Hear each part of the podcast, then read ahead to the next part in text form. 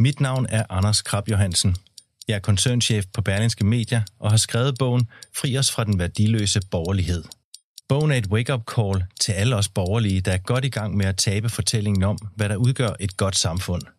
Vi har overladt omsorgen til staten, velstand til vores politikere, familien til institutionerne, dannelsen til tilfældighederne og forsømt at genopfinde og forny de værdier, som taler til menneskets hjerter. Fri os fra den værdiløse borgerlighed er i handlen nu. Du lytter til Radio 24 /7. Velkommen til Huxi og det gode gamle folketing med Huxi Bak. Rigtig hjertelig velkommen også her fra formandstolen, og lad os straks erklære mødet for åbent. Rigtig hjertelig velkommen til en tirsdag, hvor jeg, det kan jeg lige så godt sige, altså havde simpelthen sat hele butikken på, at Lars Løkke ville udskrive folketingsvalg. Det kan han jo i princippet nå endnu, men nu kan jeg forstå, at der er masser af møder, og han skal mødes med chefforhandleren fra Brexit øh, og, og så videre. Altså, jeg må simpelthen altså æde den, bide det i, igen bide det i mig, og det har jeg gjort mange gange i den her sæson. Det vil jeg gerne indrømme. Men heldigvis så har vi meget andet på tapetet. Men inden vi kommer så langt, så vil jeg lige sige uh, pænt god formiddag til mine gæster. Lone Dybkær, rigtig hjertelig velkommen. Tak. Lars Barfod, rigtig hjertelig velkommen. Tak for det. Og ikke mindst, Jørgen Længer, rigtig hjertelig velkommen også til dig. Tak. Alle sammen forhåndværende medlemmer af Folketinget for henholdsvis de radikale, de konservative og VS. I dag, der øh, har jeg følgende på, på tapetet. Vi skal snakke EU, fordi det gør vi de her uger op til øh, Europaparlamentsvalget, og i dag, der drejer det sig om Socialdemokraterne, de er kommet med et øh, større forslag, sådan nærmest en bred vifte over, hvad de vil bruge EU til. Og så skal vi se nærmere på enhedslisten, som er gået sammen med øh, en håndfuld andre venstrepartier fra øh, Europa om en større klimaplan. Men det, der er finden ved den klimaplan, som jeg lige vil løbe øh, forbi, at det er, at man vil lave en klimaunion, og derefter vil man kæmpe for at nedbryde og afskaffe EU. Så bare så vi lige finder ud af, hvad det er, det går ud på, så øh, løber vi forbi det. Så er der, øh, ja, for nogen den unævnlige, og for nogen den øh, øh, uundgåelige, Rasmus Paludan, som vi lige kort skal vende. Og det er ikke så meget ham, mere at der er nogle politikere, som i, i, i hvert fald ifølge den her formand er gået i en slags panik, og nu for at stoppe Rasmus Paludan vil øh, ændre på spærregrænsen. Det vender vi også tilbage til. Så skal vi snakke lidt øh, øh stemmeret og lidt pension, men vi starter med en øh, lille kort ting, nemlig at Henrik Sass Larsen, gruppeformand hos Socialdemokraterne, han, øh, han er også ude med sådan med lidt øh, øh, valgballoner.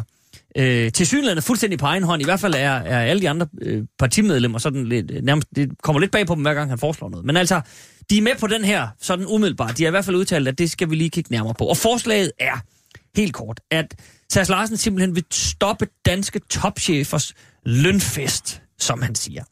Øh, og han har, øh, det er gået op for ham, at topchefen i Carlsberg tjener over 50 millioner kroner om året, og Novo Nordisk topchef tjener øh, 40 millioner kroner. Og øh, så siger Henrik Larsen, det er et kæmpe problem. Det er skamligt at se, at de ikke kan styre sig selv på direktionsgangene. Det er for meget, de får hentet hjem. Der er intet, der kan retfærdiggøre den løn, siger han. Og derfor vil han lægge et loft på cheflønninger. Øh, han siger simpelthen, at de kan ikke styre sig, og derfor er nogle andre nødt til at styre dem. Øh, og jeg mener, at sådan noget som variabel lønandel er nødt til at komme betragteligt ned. Det skal begrænses meget, meget kraftigt. Øh, og så altså, det, i virkeligheden siger han, at, at man skal have loft på det her, og så øh, mener han sådan set nok, at, han, at man kan godt finde en løn, en slået chef, der ikke øh, kræver så høj en løn. Og så giver han et par eksempler på, hvad for noget vin de drikker mere for lige at, at få sparket pointen helt, helt igennem. Den behøver vi ikke at tage. Men øh, Lars Barfod, må jeg starte hos dig. Er det et kæmpe problem, at chefen for Carlsberg tjener 50 millioner kroner om året? Øh, nej, jeg mener ikke, det øh, for samfundet og samfundsøkonomisk øh, er et problem i sig selv, hvis man isolerer det til den præcise løn. Øh, men hvis vi tager det mere generelt, øh, så synes jeg faktisk, at øh, der har været eksempler ingen nævnt, ingen glemt og så videre. Øh, der har været Jeg eksempler plejer altid at sige Danske Bank her. Øh, ja, Det, du nævner ingen, men Lone vil gerne træde til. Ja, jeg faktisk, tror faktisk ikke, at de sådan helt ligger i toppen. Nej, nej, de der, men- øh, men til gengæld Du kunne, nævne, du kunne nævne for eksempel nogle vederlag og bonusser udbetalt i net, hvis vi skulle tage den finansielle sektor. Ja, den er helt gal. Øh, altså, der er eksempler på bonusser, lønninger, som er udtryk for en grådighed, der er øh, helt øh, uacceptabel for mig at se, øh, Mhm. øh, og som man burde skride ind over for. Spørgsmålet er bare, om det er noget, som politikerne skal skride ind over for. Og det mener jeg lige præcis ikke, at det er, fordi øh, virksomheder er jo ejet af nogle aktionærer eller nogle andre, og de må i princippet selv bestemme, hvordan de skal bruge de penge, der er i deres egen virksomhed. Og det vil sige, det er op til aktionærerne. Mhm. Så jeg synes, der er godt, der er fokus på det. Øh, Jeg synes også, det er godt, man lægger noget pres på. Vi har jo også øh, investorer som øh, ATP, som jeg tror i stigende grad er opmærksomme på den problemstilling. Der er også enkelte virksomheder, hvor det offentlige har fuldt ejerskab eller delvis ejerskab. Ørsted for eksempel. Mhm. Øh, Så selvfølgelig kan det offentlige gå ind og spille en rolle der, hvor man har et ejerskab, men jeg mener principielt, at det må være ejerne, der bestemmer det, selvom jeg er enig i, at der er eksempler på nogle helt absorbitante øh, lønninger, som er udtryk for en grådighed, der er øh, uacceptabel. Okay. Men, men så bare så jeg lige forstår dig helt øh, stort på hvidt, der skal ikke noget loft på. Der, mener politikerne ikke- skal ikke sige, Jeg, jeg, mener, 40 jeg, mener millioner. ikke, jeg, mener Sådan ikke, det, det. jeg mener ikke, det er noget, politikerne skal blande sig i med regulering. Politikerne kan blande sig i debatten mm-hmm. om det, men øh, jeg mener ikke, det er noget, politikerne skal regulere, for så synes jeg, vi kommer ind i, at politikere blander sig i, hvordan man disponerer over sin egen ejendom. Okay. Og det er jo det, der er tilfældet med aktionærer eller andre, der er en virksomhed. Mm-hmm. okay. Jørgen Længer, altså Henrik Sass siger, at de kan ikke styre sig. Jamen, det har han jo fuldstændig ret i. Derfor er der nogle andre, der er nødt til at styre dem. Skal det være politikerne så? Jamen, jeg synes, det, det er et meget sympatisk forslag, han kommer med. Men øh, jeg har vanskeligt ved at se, hvilke midler politikerne faktisk har til at styre. Øh, direkte i hvert fald. Mm. Men man kunne jo starte med at lade være at give dem skattelettelser. Og man kan også brandbeskatte indtægter af den karakter. Man kan også øh, pålægge virksomhederne øh, afgifter, altså høje lønninger, hvis det er det, man vil. Men direkte gå ind og lægge et loft, det synes jeg er, er meget vanskeligt at gøre. Men så må man prøve, om man kan hjælpe dem til lidt mindre grådighed ved at tage nogle andre midler i brug, der måske kan mindske effekten af den grådighed. Altså, vi skal jo huske, at vi, vi lever jo i et kapitalistisk samfund, hvor man må den slags ting. Og, øh, og der er ikke, som jeg ser det, mulighed for umiddelbart at lægge det sted loft på. Man kan inddrage nogle af gevinsterne ved for eksempel den skattepolitik, man fører. Mhm. Men det, så, så kommer vi et helt andet sted hen. Øh, det, forslaget her er jo, at, at som han siger, derfor er der nogen, øh, der er nødt til at styre det. Øh, sådan noget som variable lønandele. Altså at staten så og politikerne vil gå ind og lovgive og sige, vi skal have nogle værktøjer. For eksempel, jeg, ved- nu ved jeg jo ikke øh, præcis, hvad han vil gøre, men aktieoptioner eller et eller andet i, i, i- i sådan en øh, chefkontrakt. Øh, er, det, er, det- er det der, man skal gå ind og... Jamen, jamen det, det, det er fint og meget alt sammen. Og det, som man kan, og det du nævner der som eksempel, det er noget, man gør bagefter. Mm. Altså når lønnen er fastsat. Ja. Men at gå ind i første led, der er meget, meget vanskeligt at se, ved at se, at man har midler og mulighed for at gøre. Men så kan man gøre så meget bagefter, når lønningerne har været så givet. bare sådan det helt konkrete eksempel. Det, er jo, det vil være meget svært at sige, at i Danmark må en chef i en given virksomhed ikke tjene mere end x antal millioner kroner. Det synes jeg vil være meget svært at håndhæve. Mm-hmm. Og hvis man forsøgt på det, så vil der være masser af muligheder for at slippe udenom. Så øh, Okay. det, det, man, det, man kan gøre, det må komme bagefter, når virksomheden har spillet ud. Okay. Lone Dybkjær, hvad siger du? Jamen, jeg er sådan set enig med de to foregående, altså mine medkompetenter, om jeg så må sige.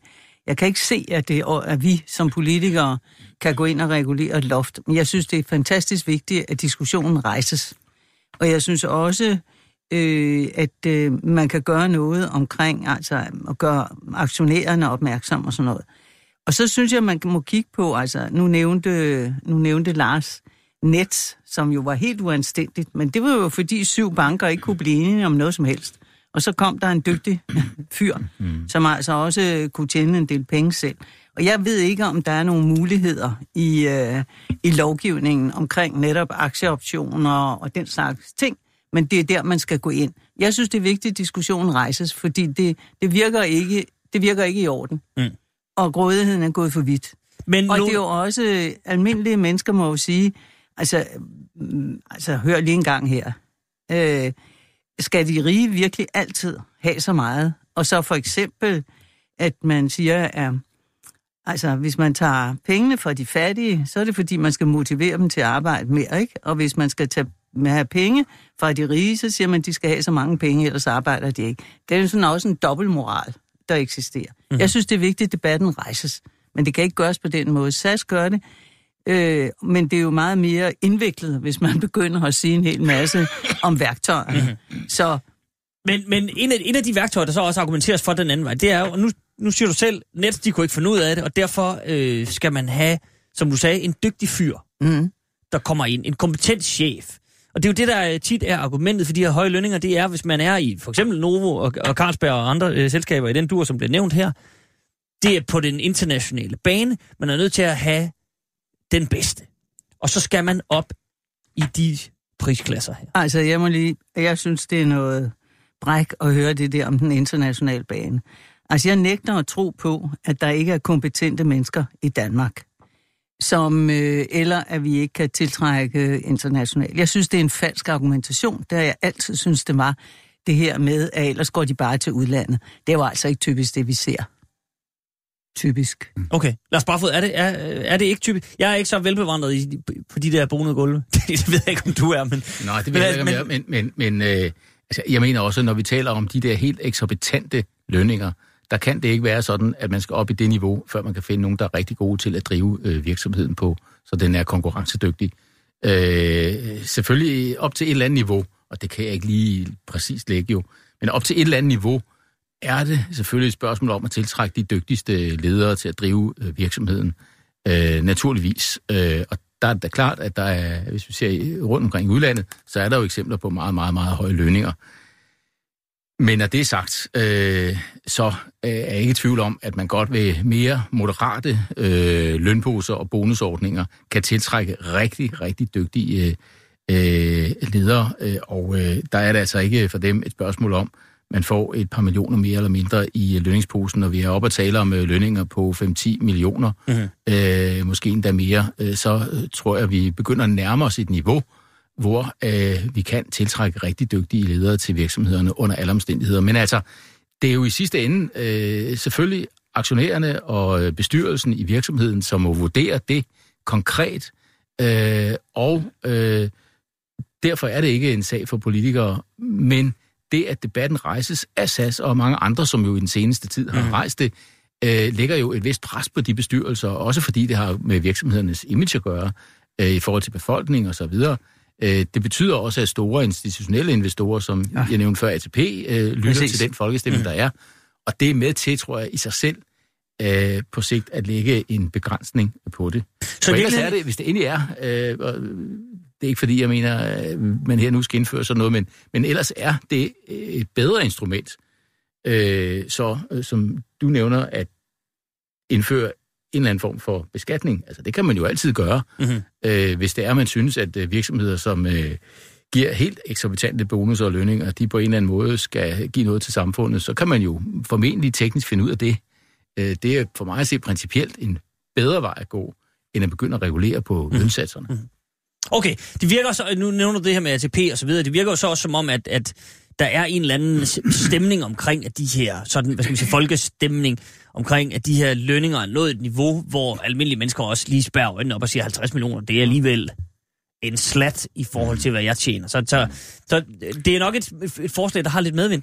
Men Jørgen Længer, må, må jeg spørge dig, øh, hvad skal man lægge i, og nu, nu bliver det bare sådan helt øh, lavpraktisk, po- politisk, øh, taktisk, havde jeg sagt. Hvad skal man lægge i, at Henrik Sass sådan af og til øh, kommer med de her forslag, vi nærmer os en, en valgkamp, og så er der ingen rigtig andre i partiet, der sådan ved, at der kommer noget fra Henrik Sass, og så skal man lige ud og forholde sig til det. Altså, er han i gang med at, at føre sin egen lille valgkamp på det her? Ej, nu, nu er det jo ikke kun i valgkamp, at vi hører pudsige ting fra Henrik Sass. Det er korrekt. Men, men, øhm, Præcis. men selvfølgelig så kommer der masser af ting her i forbindelse med en valgkamp, Okay. hvor nogen det er rent slag i luften, og, og nogen det er noget, som man kan se på bagefter. Og det her, det, har, det er måske umiddelbart i sin form et slag i luften, men på den anden side, så rejser han et, et meget relevant problem, som også både Lone og Lars er inde på. Øh, men jeg er fuldstændig enig i, at det kan ikke være umuligt at sikre gode medarbejdere til lønninger, der er markant lavere end dem, som de tilbyder. Okay, Det tror jeg simpelthen ikke på. okay. Nu, der er en lytter, øh, der hedder øh, Hassan her, som skriver ind, øh, og det er et helt konkret forslag, så kan vi bare lige øh, slutte af med det.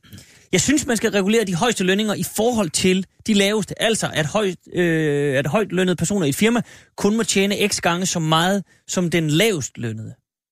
Det, sender, det sætter en øh, relativ begrænsning i stedet for en fast enhed. Jeg tror, det vil gavne alle i, i, øh, i samfundet. Det vil sige, at direktøren i Carlsberg kun må tjene x antal gange det, en eller anden en ølkusk tjener. Vil man kunne lave sådan et system, Jørgen, længere? Jeg tror altså ikke, man kan regulere den slags ved hjælp af lovgivning, og nu, nu taler vi så om de højeste lønninger.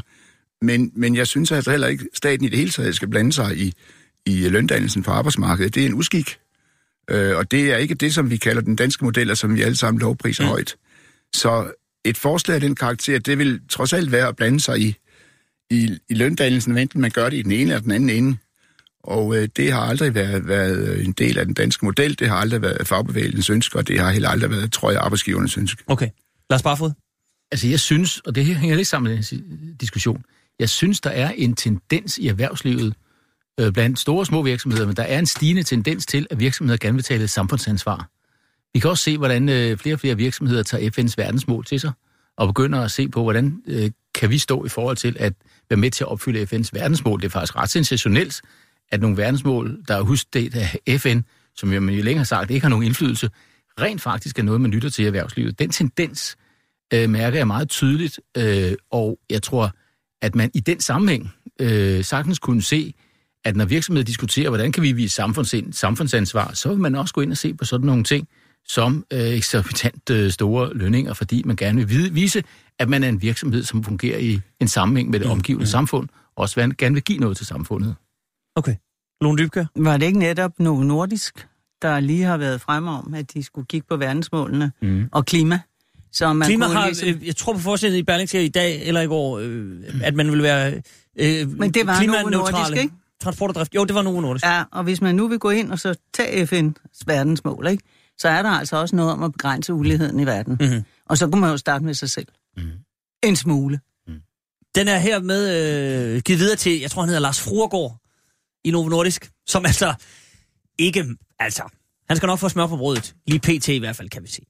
Okay. Øh, og således også, øh, tak til Hassan. Jeg sagde ikke noget om mænds netværk i den sammenhæng. det er en anden diskussion, Lone. Den men tager det, vi den, den, jamen, og det er en vigtig diskussion. Det, ja, men det er kun fordi, det er, ikke, det er jo, de sidder der og bevilger hinanden i en ganske bestemt klasse af mænd i det danske samfund, ikke? Men det er, men det er vel også altså bestyrelserne, der, der gør det. Ja, ja, ja, du, du har ret, men ja, ja, det er jo også i hovedsagen mænd. Men bare rolig. Eva Kjær Hansen er på sagen oh. som minister for ligestilling. Det skal nok, ja, det, det skal nok hjælpe. Jeg så et vidunderligt... Øh, hun havde holdt et møde forleden, hvor der skulle tales øh, kvinder, øh, kvinder i bestyrelser. Og der sad 12 mænd om et bord og skulle diskutere, hvordan, hvordan det skulle spille sig. Ja. Det er en anden diskussion. så jeg har ikke uret. Det siger ja, formanden forholder sig neutralt i den ja, her sag. det ved jeg godt. Fordi... Jeg forlangte heller ikke, du skulle sige noget. Nej, det er godt. Se, jeg, jeg, det jeg var, faktisk bare lige vil sige, det var, at jeg vil sige tak til Hassan, som har skrevet ind med et konkret forslag. Det er ikke sikkert, det lige kommer til at flyve, øh, Hassan, lige nu, men tak fordi du, øh, du skrev ind. Det kan alle gøre på 42 600 24 7. Øh, og så, kære venner, så hopper vi videre til noget, til noget andet. Men sådan set også noget ret konkret, og noget, der også lugter lidt af valgkamp. Nemlig, at statsminister Lars Løkke Rasmussen nu er kommet med øh, sit eget forslag til pension for de nedslidte. Så øh, Socialdemokraterne øh, tog dagsordenen for noget tid siden ved at fremlægge en plan om øh, tidligere tilbagetrækning for nedslidte. Så har der været en lang diskussion om, hvor konkret det er, og hvem er det, der skal have ret til at trække sig osv. osv., osv. Men det mest konkrete, man kan øh, få hævet ud af dem, det er, at man har afsat 3 milliarder kroner fra Mette Frederiksen og company, og øh, så må man ligesom se på det efter et valg. Man vil lave en øh, kommission, og man skal ligesom øh, prøve at se på det her. Men, men de løb med den dagsorden, og Lars Løkke har været lidt på hælene og skulle ligesom prøve at finde på en eller anden form for modsvar. Nu er han så kommet med, øh, med et par bud i virkeligheden. Han har fremlagt to modeller. og Den ene er, at man lader pensionsalderen stige mindre på sigt.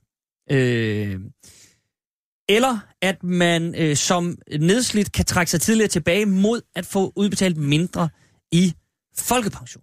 Og det er altså noget, som øh, skal træde i kraft i 2040. Så altså et stykke ude i fremtiden. Jørgen Længer, er det øh, er det, det der, der vender diskussionen her? Altså, med hensyn til det første forslag om noget, der skal ske i 2040, det synes jeg ikke er særlig interessant. Hvem ved, hvordan verden ser ud til den tid, og det er der ingen af os, der ved. Og det andet om, at man kan få, og det kunne så være en ret, man kunne få, at få øh, mindre i folkepension, altså få den tidligere, jamen det modsvarer jo sådan set, hvad vi har i dag, at man kan få mere i folkepension ved at få den senere. Mm-hmm. Så det er der sådan set ikke noget ukendt i. Men øh, det er jo sådan set et lige så dårligt bud som Mette Frederiksens bud. Så tror jeg mere på de forhandlinger, man har i gang for tiden mellem regeringen og Dansk Folkeparti og det radikale venstre, hvor man vil ændre på seniorførtidspensionen. Mm-hmm. Og det vi jo skal huske, det er, at de forhandlinger, de drejer sig om en førtidspension, øh, hvor Mette Frederiksens forslag, som jeg forstået det, øh, for det første har det en svaghed, at der er ingen, der ved, om de kan få den eller ej. Og det er så det, vi har beskæftiget os mest med. Men hvor den næste svaghed er, som hvis der nu er bare én journalist, der lytter til det program, som jeg vil anbefale dem at kigge på. Det kan jeg ikke love dig, Jørgen, men vi nej, håber. At der er ikke nogen, der har gået ind i, hvad er det så for en ydelse, som Mette Frederiksen vil tilbyde. Nogle tilbyder mennesker tidligere folkepension. Det er en folkepensionsydelse, som er på højst 14.000 om måneden brutto. Mm-hmm. Og i rigtig mange tilfælde langt mindre, fordi man har en ægtefælde, og den er ægtefælleafhængig. Så der er mange, der vil altså Først bliver de skuffet over, at de ikke er med, og dem, der så er med, når Mette Frederiksens forslag bliver realiseret, de bliver skuffet over den ydelse, de får, for den kan de ikke leve af. Med mindre de har en privat pensionsopsparing. Men så kan de sådan set gå ud af arbejdsmarkedet alligevel. Så for mig at se, så er Mette Frederiksen i gang med at sælge vælgerne en trepattet ko. Øh, og der tror jeg mere på, at den ydelse, som man er i gang med at snakke om i regeringens kreds, at den har gang på jord, for her taler vi ikke om folkepensionsniveau, her taler vi om førtidspensionsniveau, som er markant højere, og som man godt kan leve af. Mm-hmm. Så der tror jeg altså virkelig, at regeringen er på vej til at tage brøden fuldstændig ud af Mette Frederiksens forslag. Okay. Og det er jo nogle forhandlinger, som, som jeg vil lige vil sige, synger på sidste vers, det lyder forkert, men som er ved at være øh, øh Jamen, som jeg forstod det, så havde de, de aflyst deres møde i dag. Men, men jeg tror ikke, at øh, Lars Løkke udskriver valg, før han har leveret det, som meget vel kunne blive en trumf over for Mette Frederiksen i de forhandlinger. Det tror jeg, du har ret i. Og det er endnu en sten i min sko. For så bliver det stadigvæk ikke i dag. Nej. Nå. Du har nogle store sko. Jamen, det, det kan jeg love dig, du. Det bliver de i det her job. Lone Dybkær, øh, Jamen, hvad siger altså, for det første vil jeg sige, jeg synes, øh, jeg er sådan set ikke uenig i, at Mette Frederiksens forslag, Socialdemokraternes forslag, er noget luftigt, for at sige det pænt. Og jeg er helt enig med Jørgen i, at man har ikke diskuteret den lave ydelse øh, som jo er øh, vigtigt at diskutere. Men jeg synes, det der, det er, du sagde, at det smager lidt af valgkamp. Nej, det smager utrolig meget ja, ja, det var for lige at... For altså, det er sådan helt øh, eksorbitant. ja, det er rigtigt. Okay. Øh, smart. Og det viser jo, at Lykke er en overlever. Han er dygtig. Altså, det er ikke fordi... Jamen, er det, ønsker, er det, er det, er det den her store håndværker, vi ser nu? Ja. Nej. Som nogen kalder Taktiker. ham? Jamen, jeg, okay. ved, jeg ved ikke, om han er specielt håndværker, men han er men jeg vil mere kalde, at han er en fantastisk overlever. Mm-hmm. Og det er det her, det her viser. Han har bestemt ikke givet op endnu. Og det er sådan, man skal se på det. Og så øh, vil man også sige, at det blev sat skub i de der seniordiskussioner på grund af Mette Frederiksens udspil. Fordi ellers var det jo ligesom ikke rigtigt øh, blevet til noget. Mm. Eller måske, måske ikke. Men altså, nu kom der virkelig skub i forhandlingerne, fordi han ville have øh, en aftale. Og der er en del, der tyder på, at han kan få en aftale. De radikale har jo for halvandet år siden spillet ud med et forslag til, hvordan vi synes, det skal være. Nemlig, at man skal erklæres uarbejdsdygtig. Og så øh, og ikke noget med, om man er 90 eller 70 eller noget som helst. Uarbejdsdygtig i forhold til det job, man har, mm-hmm. så skal man kunne få en øh, førtidspension. Og det har ligget på bordet meget længe, uden at der rigtig har været nogen, der har samlet det op. Øh, Men det er så samlet op nu, og regeringen og, ja. og øh, Dansk Folkeparti og Radikale sidder og forhandler. hos jeg Poulsen. Jeg håber og selvfølgelig, at vi får vores forslag igennem, fordi det vil skabe meget mere sikkerhed for folk, mm-hmm. end det eksisterende. Og det er meget vigtigt at gøre noget. Der er mennesker, der er totalt nedslidte i samfundet. Ikke? Mm. Og det er altså ikke Novo Nordisk direktøren, der ligesom står for tur her. Nej. Det er faktisk en, en anden gruppe, vi taler om, som det er vigtigt at gøre noget Mit for. Mit bud er også, at han har en privat pensionsordning. Men ja, så godt jeg... kender jeg ham ikke. Men, men Lone, lad mig lige høre. Tror du også, som Jørgen Længer siger, at det hvis, de, hvis der lander en aftale med det radikale og Dansk Folkeparti, og det faktisk er en fornuftig aftale, som, altså, man kan jo sige, der er jo nok nogen, der vil være overrasket over, at Jørgen Længer, som ikke nødvendigvis flugter med regeringen på alle punkter, uh-huh. står her og siger, at i forhold til Socialdemokraterne, så er den, den aftale, der bliver diskuteret med den blå regering nu, øh, den bedste. Øh, Altså, jeg vil sige, det er i er, hvert er, fald... det, nå, men er det, vil, vil det være en trumf, hvis de går ud og, og præsenterer en aftale, der faktisk ser godt ud, som er meget mere konkret, end det, Mette Frederiksen har lagt på, Ja. på, på banen? Kan det tage luften ud af, af noget af det momentum, som man må sige, at Mette Frederiksen og Socialdemokraterne har lige nu i den valgkamp, som de facto er Det tager i noget af gang, luften ikke? ud, men derfor kan man jo stadigvæk fortsætte, om det er godt nok, ikke? Altså, om der ikke Jo, jo, er jo, det er klart, den- den der er diskussionen lukker ikke, som, men- som, det lukker den ikke vel, men det laver noget her og nu. Og der kan man altså sige, lykkes øh, 2040, halløj, det er jeg enig med Jørgen i. Altså alle det der råderumsdiskussioner, så er vi overdygtige i 2040 og har en fantastisk økonomi. Altså, vi aner ikke, hvordan verden ser ud i 2040. Altså, der kan være udbrudt krig 25 gange alle mulige steder, ikke? Som Det håber vi ikke, men, os. men, det, Nej, men, det er det, men du har da ret. Altså. det, er, det er meget luftigt, ikke? Men altså, det han har ville, det er at tage luften ud af diskussionen, mm. og så har han ville spille noget andet ind. Og det synes jeg bare viser, at Lars Løkke er dygtig, og derfor skal man ikke undervurdere ham, heller ikke i forbindelse med den kommende valgkamp, selvom han pt. er bagud på point. Mhm. Lars Barfod. Jamen altså, jeg er fuldstændig enig i, at hvis han øh, lander en aftale, øh, inklusiv, inklusiv det radikale venstre, så tager han jo klart luften ud af Mette Frederiksens øh, initiativ, øh, for det var hende, der satte den her debat i gang, og, og luften bliver altså taget ud, fordi hun havde ikke noget konkret bud, og nu overhaler han så indenom og med et konkret forslag, som der vil være flertal for i, øh, i Folketinget. Mhm. Mm-hmm. Så det øh, er jo dygtigt gået. Jeg er helt enig med Lone i, at det er øh, jo et udtryk for, at han er øh, en overlever, han kæmper til det sidste, og han har stadigvæk muligheden for at vinde de point tilbage. Det kan vi jo ikke vide, at man gør. På en måde minder situationen lidt om øh, den situation, der var i 2011, øh, hvor jeg selv øh, før det valg øh, sad med i regeringen, og øh, vi ville gerne have afskaffet efterlønsordningen, forhandlet med det radikale venstre, mm.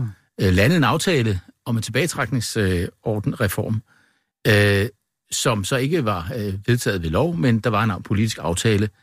Så tabte vi valget i 11. Øh, Helle thorning kom til som øh, statsminister, men man måtte jo bøje sig for, at radikale venstre havde en aftale med den tidligere regering, øh, og der stadigvæk var flertal i Folketinget for den aftale, og så måtte man lave den tilbagetrækningsreform. Og man kan sige, at den situation, der er nu, øh, hvis man lander med en aftale mellem regeringen og det radikale venstre, den minder lidt om det. Mm. For hvis det radikale venstre så efter et valg kan gå ind og støtte eller være med i, hvad ved jeg, en øh, socialdemokratisk ledet regering, så må de jo sige, øh, omkring det der pension, der har vi altså en aftale med de andre, øh, og så må man øh, finde ud af at lande på det. Så det er jo meget interessant i virkeligheden i det politiske spil, at den står der. Og så mener jeg så øh, også, at øh, det er jo helt oplagt, at noget skal ske. Øh, historikken er jo, man mere eller mindre afskaffede efterlønsordningen, øh, hvad jeg synes var fornuftigt, men også helt fornuftigt sagde, at til gengæld må vi have en ordning tilbage for de, som er nedslidte på arbejdsmarkedet.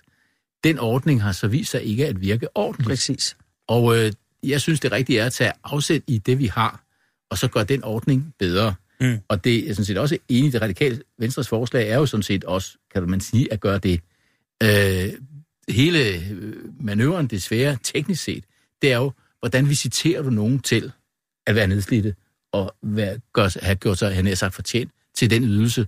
Altså, hvordan skal du finde ud af, om folk er nedslidte eller ej? Og det er jo formentlig noget af det, øvelsen går ud på i de forhandlinger, der er i øjeblikket. Mm. Men det er den konkrete vurdering, som man må foretage.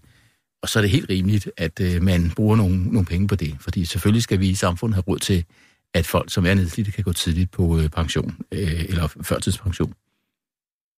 Altså, øh, som jeg ser det, så kan der være en svaghed i det, regeringen forhandler om, og den er så endnu stærkere i Mette Frederiksens forslag. Og det er, at, at hvor Mette Frederiksen lægger op til, at man skal kunne få den der særlige ydelse tre år før man når pensionsalderen, så tror jeg, man taler om fem år i regeringen. Det ved jeg ikke. Men det er så Det det, det, det, er en svaghed. Det er noget, jeg synes, man skal være opmærksom på, fordi mange mennesker, som hvis de bliver nedslidte, så bliver de det jo langt tidligere. Altså, der, der er mange erhverv, hvor man reelt er nedslidt, når man er lidt over 50. Øh, og det skal man selvfølgelig have, have, have blik for. Men det, som jeg så tror, hvis regeringen lander den her aftale med det radikale venstre, det er, at øh, så har den selvfølgelig flertal nu, formentlig også efter et valg. Øh, men ud fra venstrefløjens sædvanlige måde at vurdere den type forslag på, så kan jeg godt se for mig, at venstrefløjen vil stemme for. Altså enhedslisten har det princip, at man stemmer for selv den mindste forbedring. Og der vil jo være tale om en forbedring. Så jeg kunne sagtens se for mig, at øh, enhedslisten ville stemme for sådan en aftale. Jeg kunne også se for mig, at SF er svært ved at stemme imod. Så der kan muligvis være et endnu større flertal, end der ser ud til, hvis man bare tæller dem med at lave selve aftalen. Men må jeg bare sige, så, jeg mener, så har vi løst, altså så har vi taget hul, og vi har forbedret det for nogle mennesker. Mm. Men det betyder jo ikke, at diskussionen skal gå i stå. Nej. Og det, der jo er utrolig vigtigt, det er selvfølgelig at prøve at forhindre folk i at nå frem til den nedslidning. Det er jo det fuldstændig afgørende, at man laver noget forebyggende. Øh, og, og derfor mener jeg, at diskussionen kan fortsætte. Nu har vi lavet en her og nu forbedring. Forhåbentlig kommer der en her og nu forbedring for nogle mennesker, men diskussionen kan fortsætte. Fordi det er jo klart, at der både inden for sundhed, inden for arbejdsmarkedet og andre steder er en utrolig forskel på meget rige eller middelklasse folk, som vi repræsenterer, og så nogen, der virkelig pukler på en helt anden måde og bliver nedslidt på en helt anden måde, end, øh, end mange andre i samfundet gør. Og den diskussion er vigtig at tage, mm-hmm. og på den måde har vi altså også en meget stor ulighed. Og altså, hvis du tager sådan en ulighed i sundhedsvæsenet, altså også i, hvor længe man lever og alt den slags, apropos de vellønnede, så er der altså ikke altid dem, der lever kortest, vel? Det er typisk en buschauffør, som har et meget stresset arbejde, og også mindre muligheder for at spise ordentligt, fordi øh, det er ikke så nemt at finde ordentlige steder at spise, eller altid have en Nå, men det er jo, og det er God jo dyrere med. at spise økologisk, og det ene og Ja, det ja, men der nu er tænker jeg også helt faktorer. banalt, ikke? Jo, jo. Altså, at, øh, at vi må kigge på den reelle nedslidning. Men, men må jeg stille et helt overordnet spørgsmål så igen? Altså, og, og det er bare for at vende tilbage til Jørgen Længers øh, udtalelse om, at det her det kan være en trumf. Fordi jeg er med på, at, at øh, hvis man sådan læser analyser og det ene og det andet omkring valgkampen, så, så, så siger vælgerne over en rimelig bred kamp, at migration og klima, det, bliver, det er de to vigtigste emner. Men det her er jo enormt konkret. Så hvis regeringen kan fremlægge en ret konkret plan for noget, for noget seniorførtidspension, som folk kan, som de, langt de fleste kan se sig selv i, kan det her så, Jørgen Længer, ikke godt øh, blive sådan en ret afgørende? Jo, det altså, kan det, det, godt. det, det kan godt vende bøtten på det, en der, anden det, der kunne være svagheden i regeringsforslag, det kunne så være, hvordan man vil finansiere det.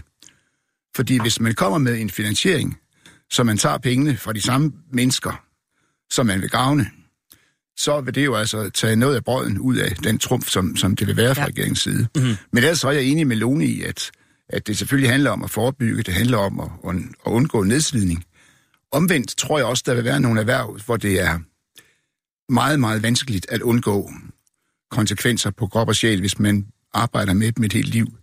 Så her skulle vi måske se på mulighed for, at man i nogle bestemte erhverv kunne få mulighed for at skifte erhverv undervejs. Altså når jeg tænker på, hvad jeg har været med til at se arbejdsskadesager og erhvervssygdomme som medlem af Ankestyrelsen, og der kan jeg nævne en gruppe som frisører, som jo ikke har været inde i den her debat. Men der er jo ikke ret mange frisører, der kommer i 50-årsalderen uden allergi og uden skader på arme og knæ. Og det har jeg for eksempel svært ved at se, man kan ændre på, men man kan være med til at give de mennesker mulighed for at skifte job i et forløb, sådan at de ikke udsættes for belastende arbejde, lige fra de kommer på arbejdsmarkedet, mm-hmm. til de forlader det igen. Mm-hmm. Men det mener jeg også, at man kunne sætte ind på nogle muligheder for anden uddannelse, efteruddannelse, omskoling og hvad ved jeg. Og det er jo helt oplagt at, at gøre. Og også fordi, at der er jo nogen, som nogle af os, der har taget de lidt længerevarende uddannelser, vi har jo virkelig fået i pose og sæk. Og hvis du går ind, for eksempel som chauffør, øh, frisør, det er et meget godt eksempel, øh, så har du jo typisk ikke fået noget særligt fra det offentlige. Så der mener jeg, at der kunne være mulighed for, at man, at man gav noget på en anden måde. Altså virkelig tage det der mere livslang uddannelse alvorligt, end vi gør i dag. Lars Barfod? Altså, der er jo ingen tvivl om, at det bedste er jo, at man kan forebygge, hvis man kan forebygge, og, og det kan være, det kan være omskoling, øh, videreuddannelse og så videre, øh, jobskifte undervejs.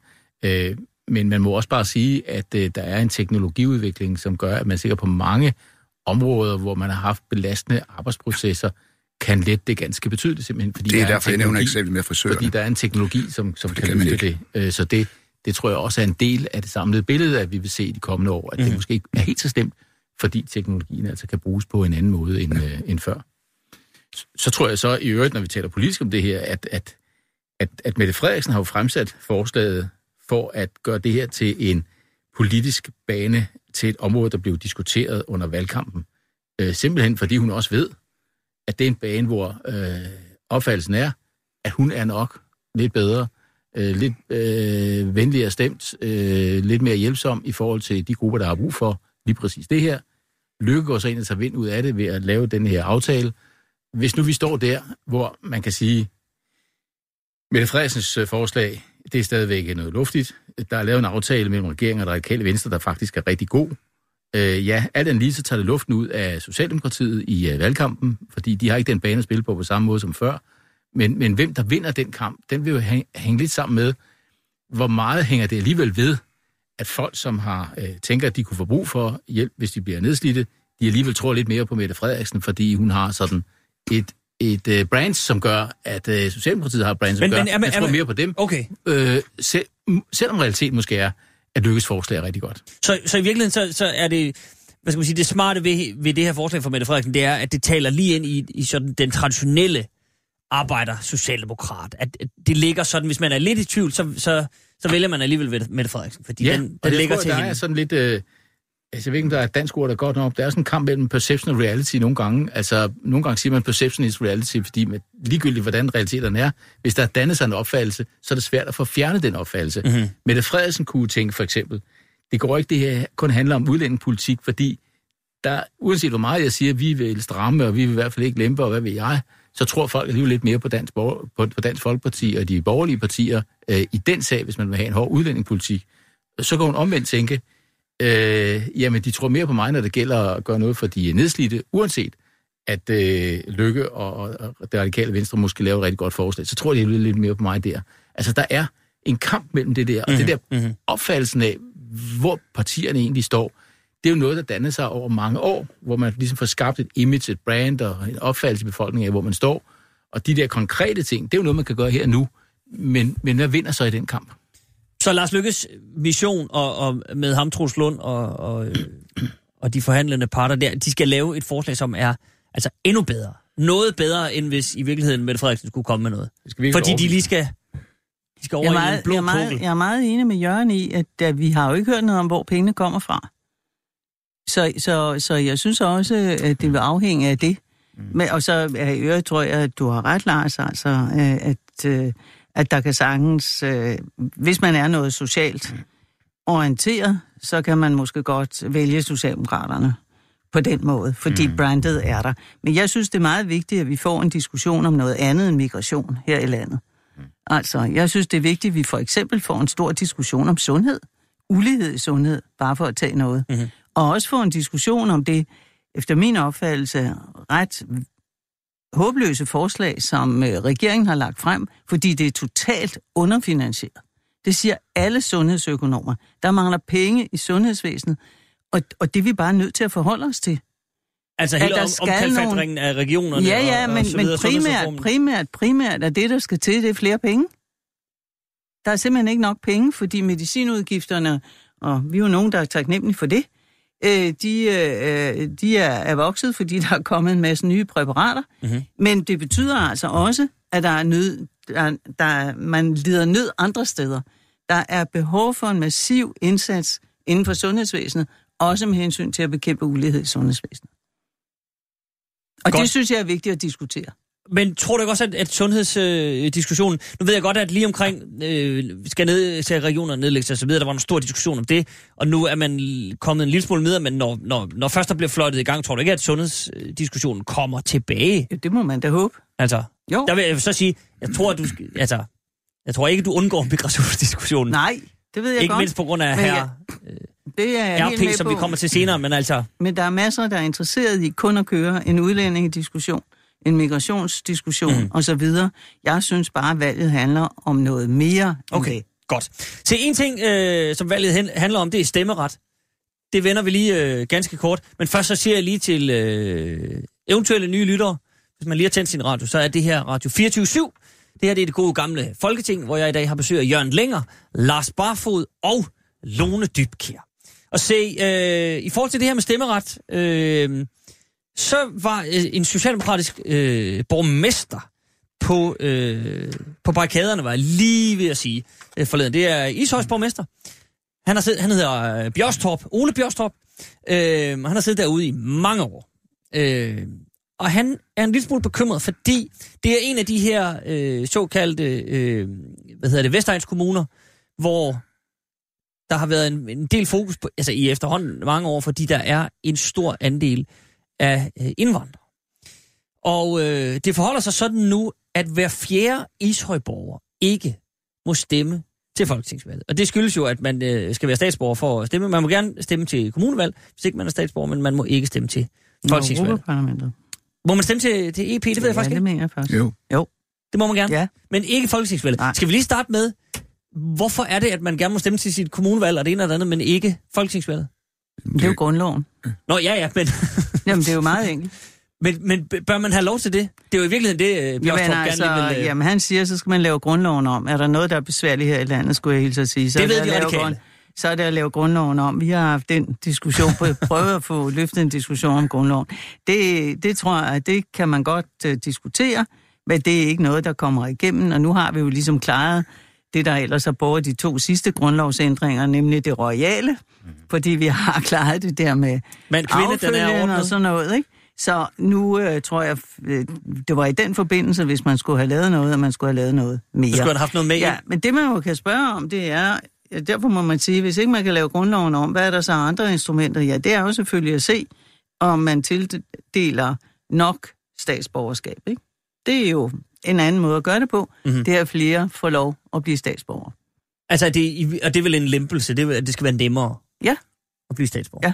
Og det mener jeg også, det skal. Okay. Lars Barfod? Øh, Ja, altså jeg mener ikke, det skal være lettere at være statsborger. Jeg mener virkelig, det skal være en alvorlig beslutning, om man øh, giver statsborgerskab øh, til folk. Og øh, når der er forskel på Folketinget og øh, kommunerne, ja, så kan man sige grundloven, øh, Øh, men er der en dybere grund til det, er det rimeligt? Ja, det er jo trods alt sådan, at øh, under alle omstændigheder, så er Folketinget den øh, øverste instans øh, i øh, Danmark, og øh, et folketing vil altid kunne overrule øh, næsten ligegyldigt hvad øh, kommuner måtte beslutte, så kan man altid lave en lov, der overruler alting. Og derfor er det ligesom øh, det, større, det vigtigste organ, det suveræne organ, og der er det vel rimeligt nok, at øh, det i land er øh, landets statsborgere, som har stemmeret til det pågældende Nå, men, men, parlament. men man kan jo også godt Øh, argumentere så jeg synes, for, at, at hvis, synes, ikke man, rimeligt, hvis ikke øh, man må stemme, så må man ikke stemme til noget. Altså, så kan man jo heller ikke have indflydelse på sådan de kommunale. Det er jo tit de nære og sådan Man helt... kan, man kan argumentere for, for mange ting. Øh, Jeg synes sådan set personligt, det er en udmærket fordeling, der er. Man kunne også gå længere ned og så sige, øh, lad os tage øh, skolebestyrelser. Øh, Hvis du er forældre i skolen, øh, så skal du ikke have stand statsborgerret selvfølgelig for at kunne stemme øh, til, hvem skal være i skolebestyrelsen hos, i din børns skole. Og sådan kunne man gå hele vejen op i alle mulige forskellige organer, der er i det her land. Der er altså afstemninger valgt at- nok, mener du? Nu har man altså valgt at lave en, øh, en, en deling øh, der, øh, sagt, man kan godt få stemmeret til kommunalbestyrelsen. Fair nok, øh, men jeg synes også, det, det er en fornuftig balance, der er der. Jørgen Længer, hvad siger du? Jeg, jeg, må ærlig, jeg må ærlig indrømme, det er ikke noget, jeg sådan har tænkt meget over, og det hænger selvfølgelig sammen med, at, at det ligger langt ude i fremtiden, og der, det forudsætter en grundlovsændring, hvor jeg synes, der er andre mindst lige så vigtige ting at tage fat på i forbindelse med en grundlovsændring. Blandt andet spørgsmål om demokratiske rettigheder og andre ting, der har ændret sig, fordi verden har ændret sig siden 1953. Men jeg tænker lidt ligesom Lone, at øh, øh, det er mange i Ishøj, og der er stor andel i andre kommuner også, som ikke kan stemme.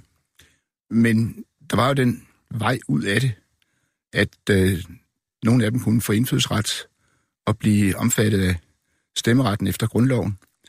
Og selvfølgelig er det blevet nærmest fornærmende vanskeligt at få dansk statsborgerskab nu om dagen, men det har det jo ikke været altid.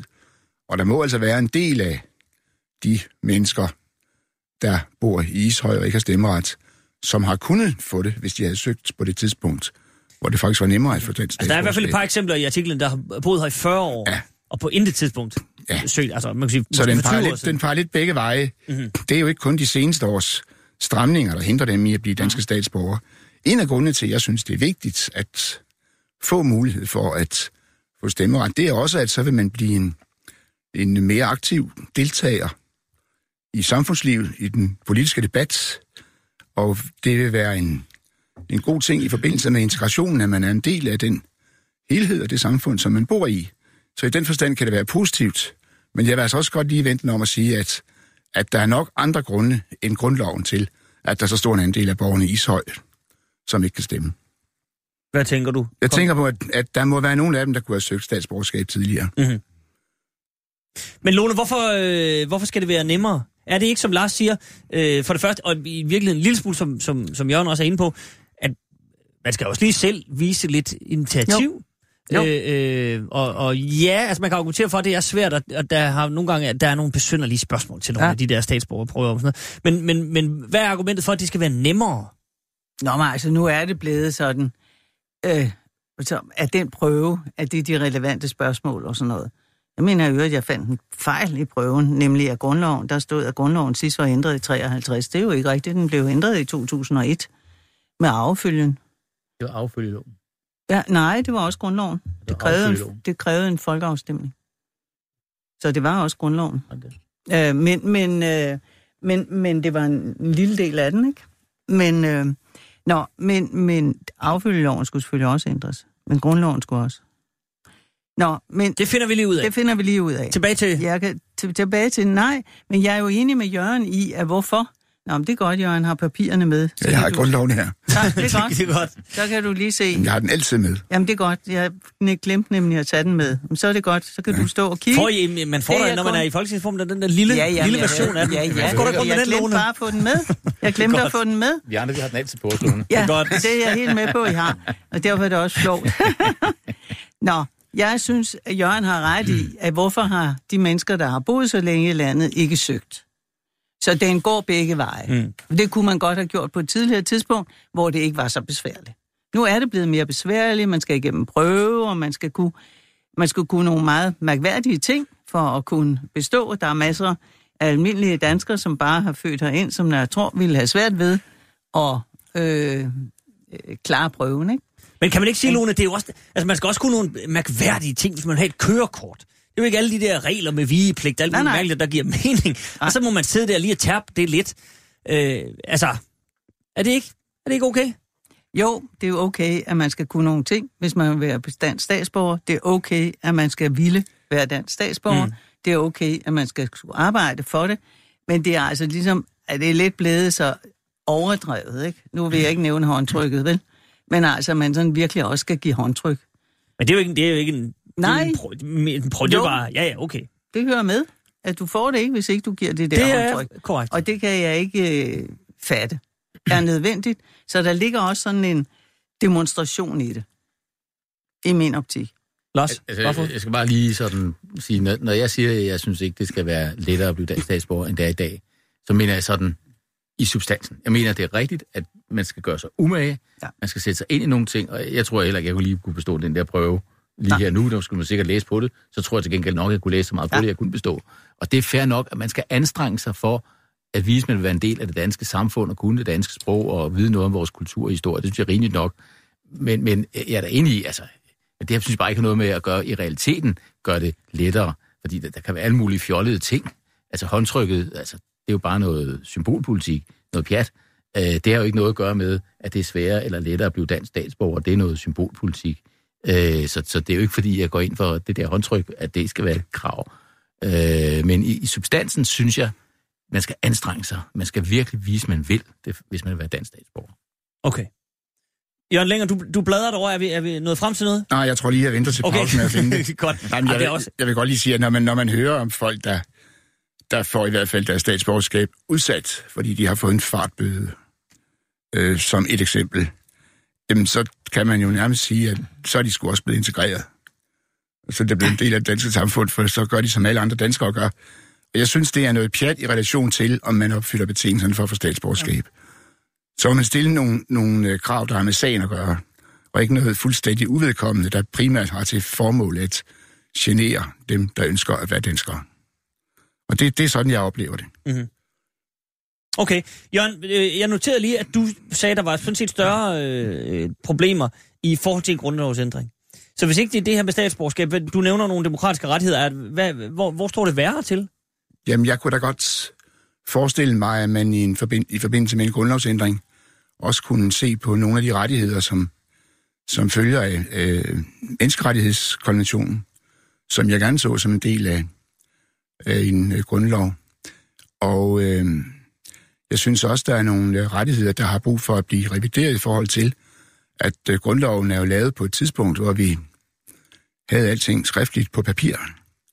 Og nu befinder vi os i en helt anden digital verden, hvor der, der løbende vil komme nogle problemer, hvor vi ikke bare kan fortolke ud fra grundloven, men faktisk vil stå uden noget lovgrundlag, der svarer til grundloven.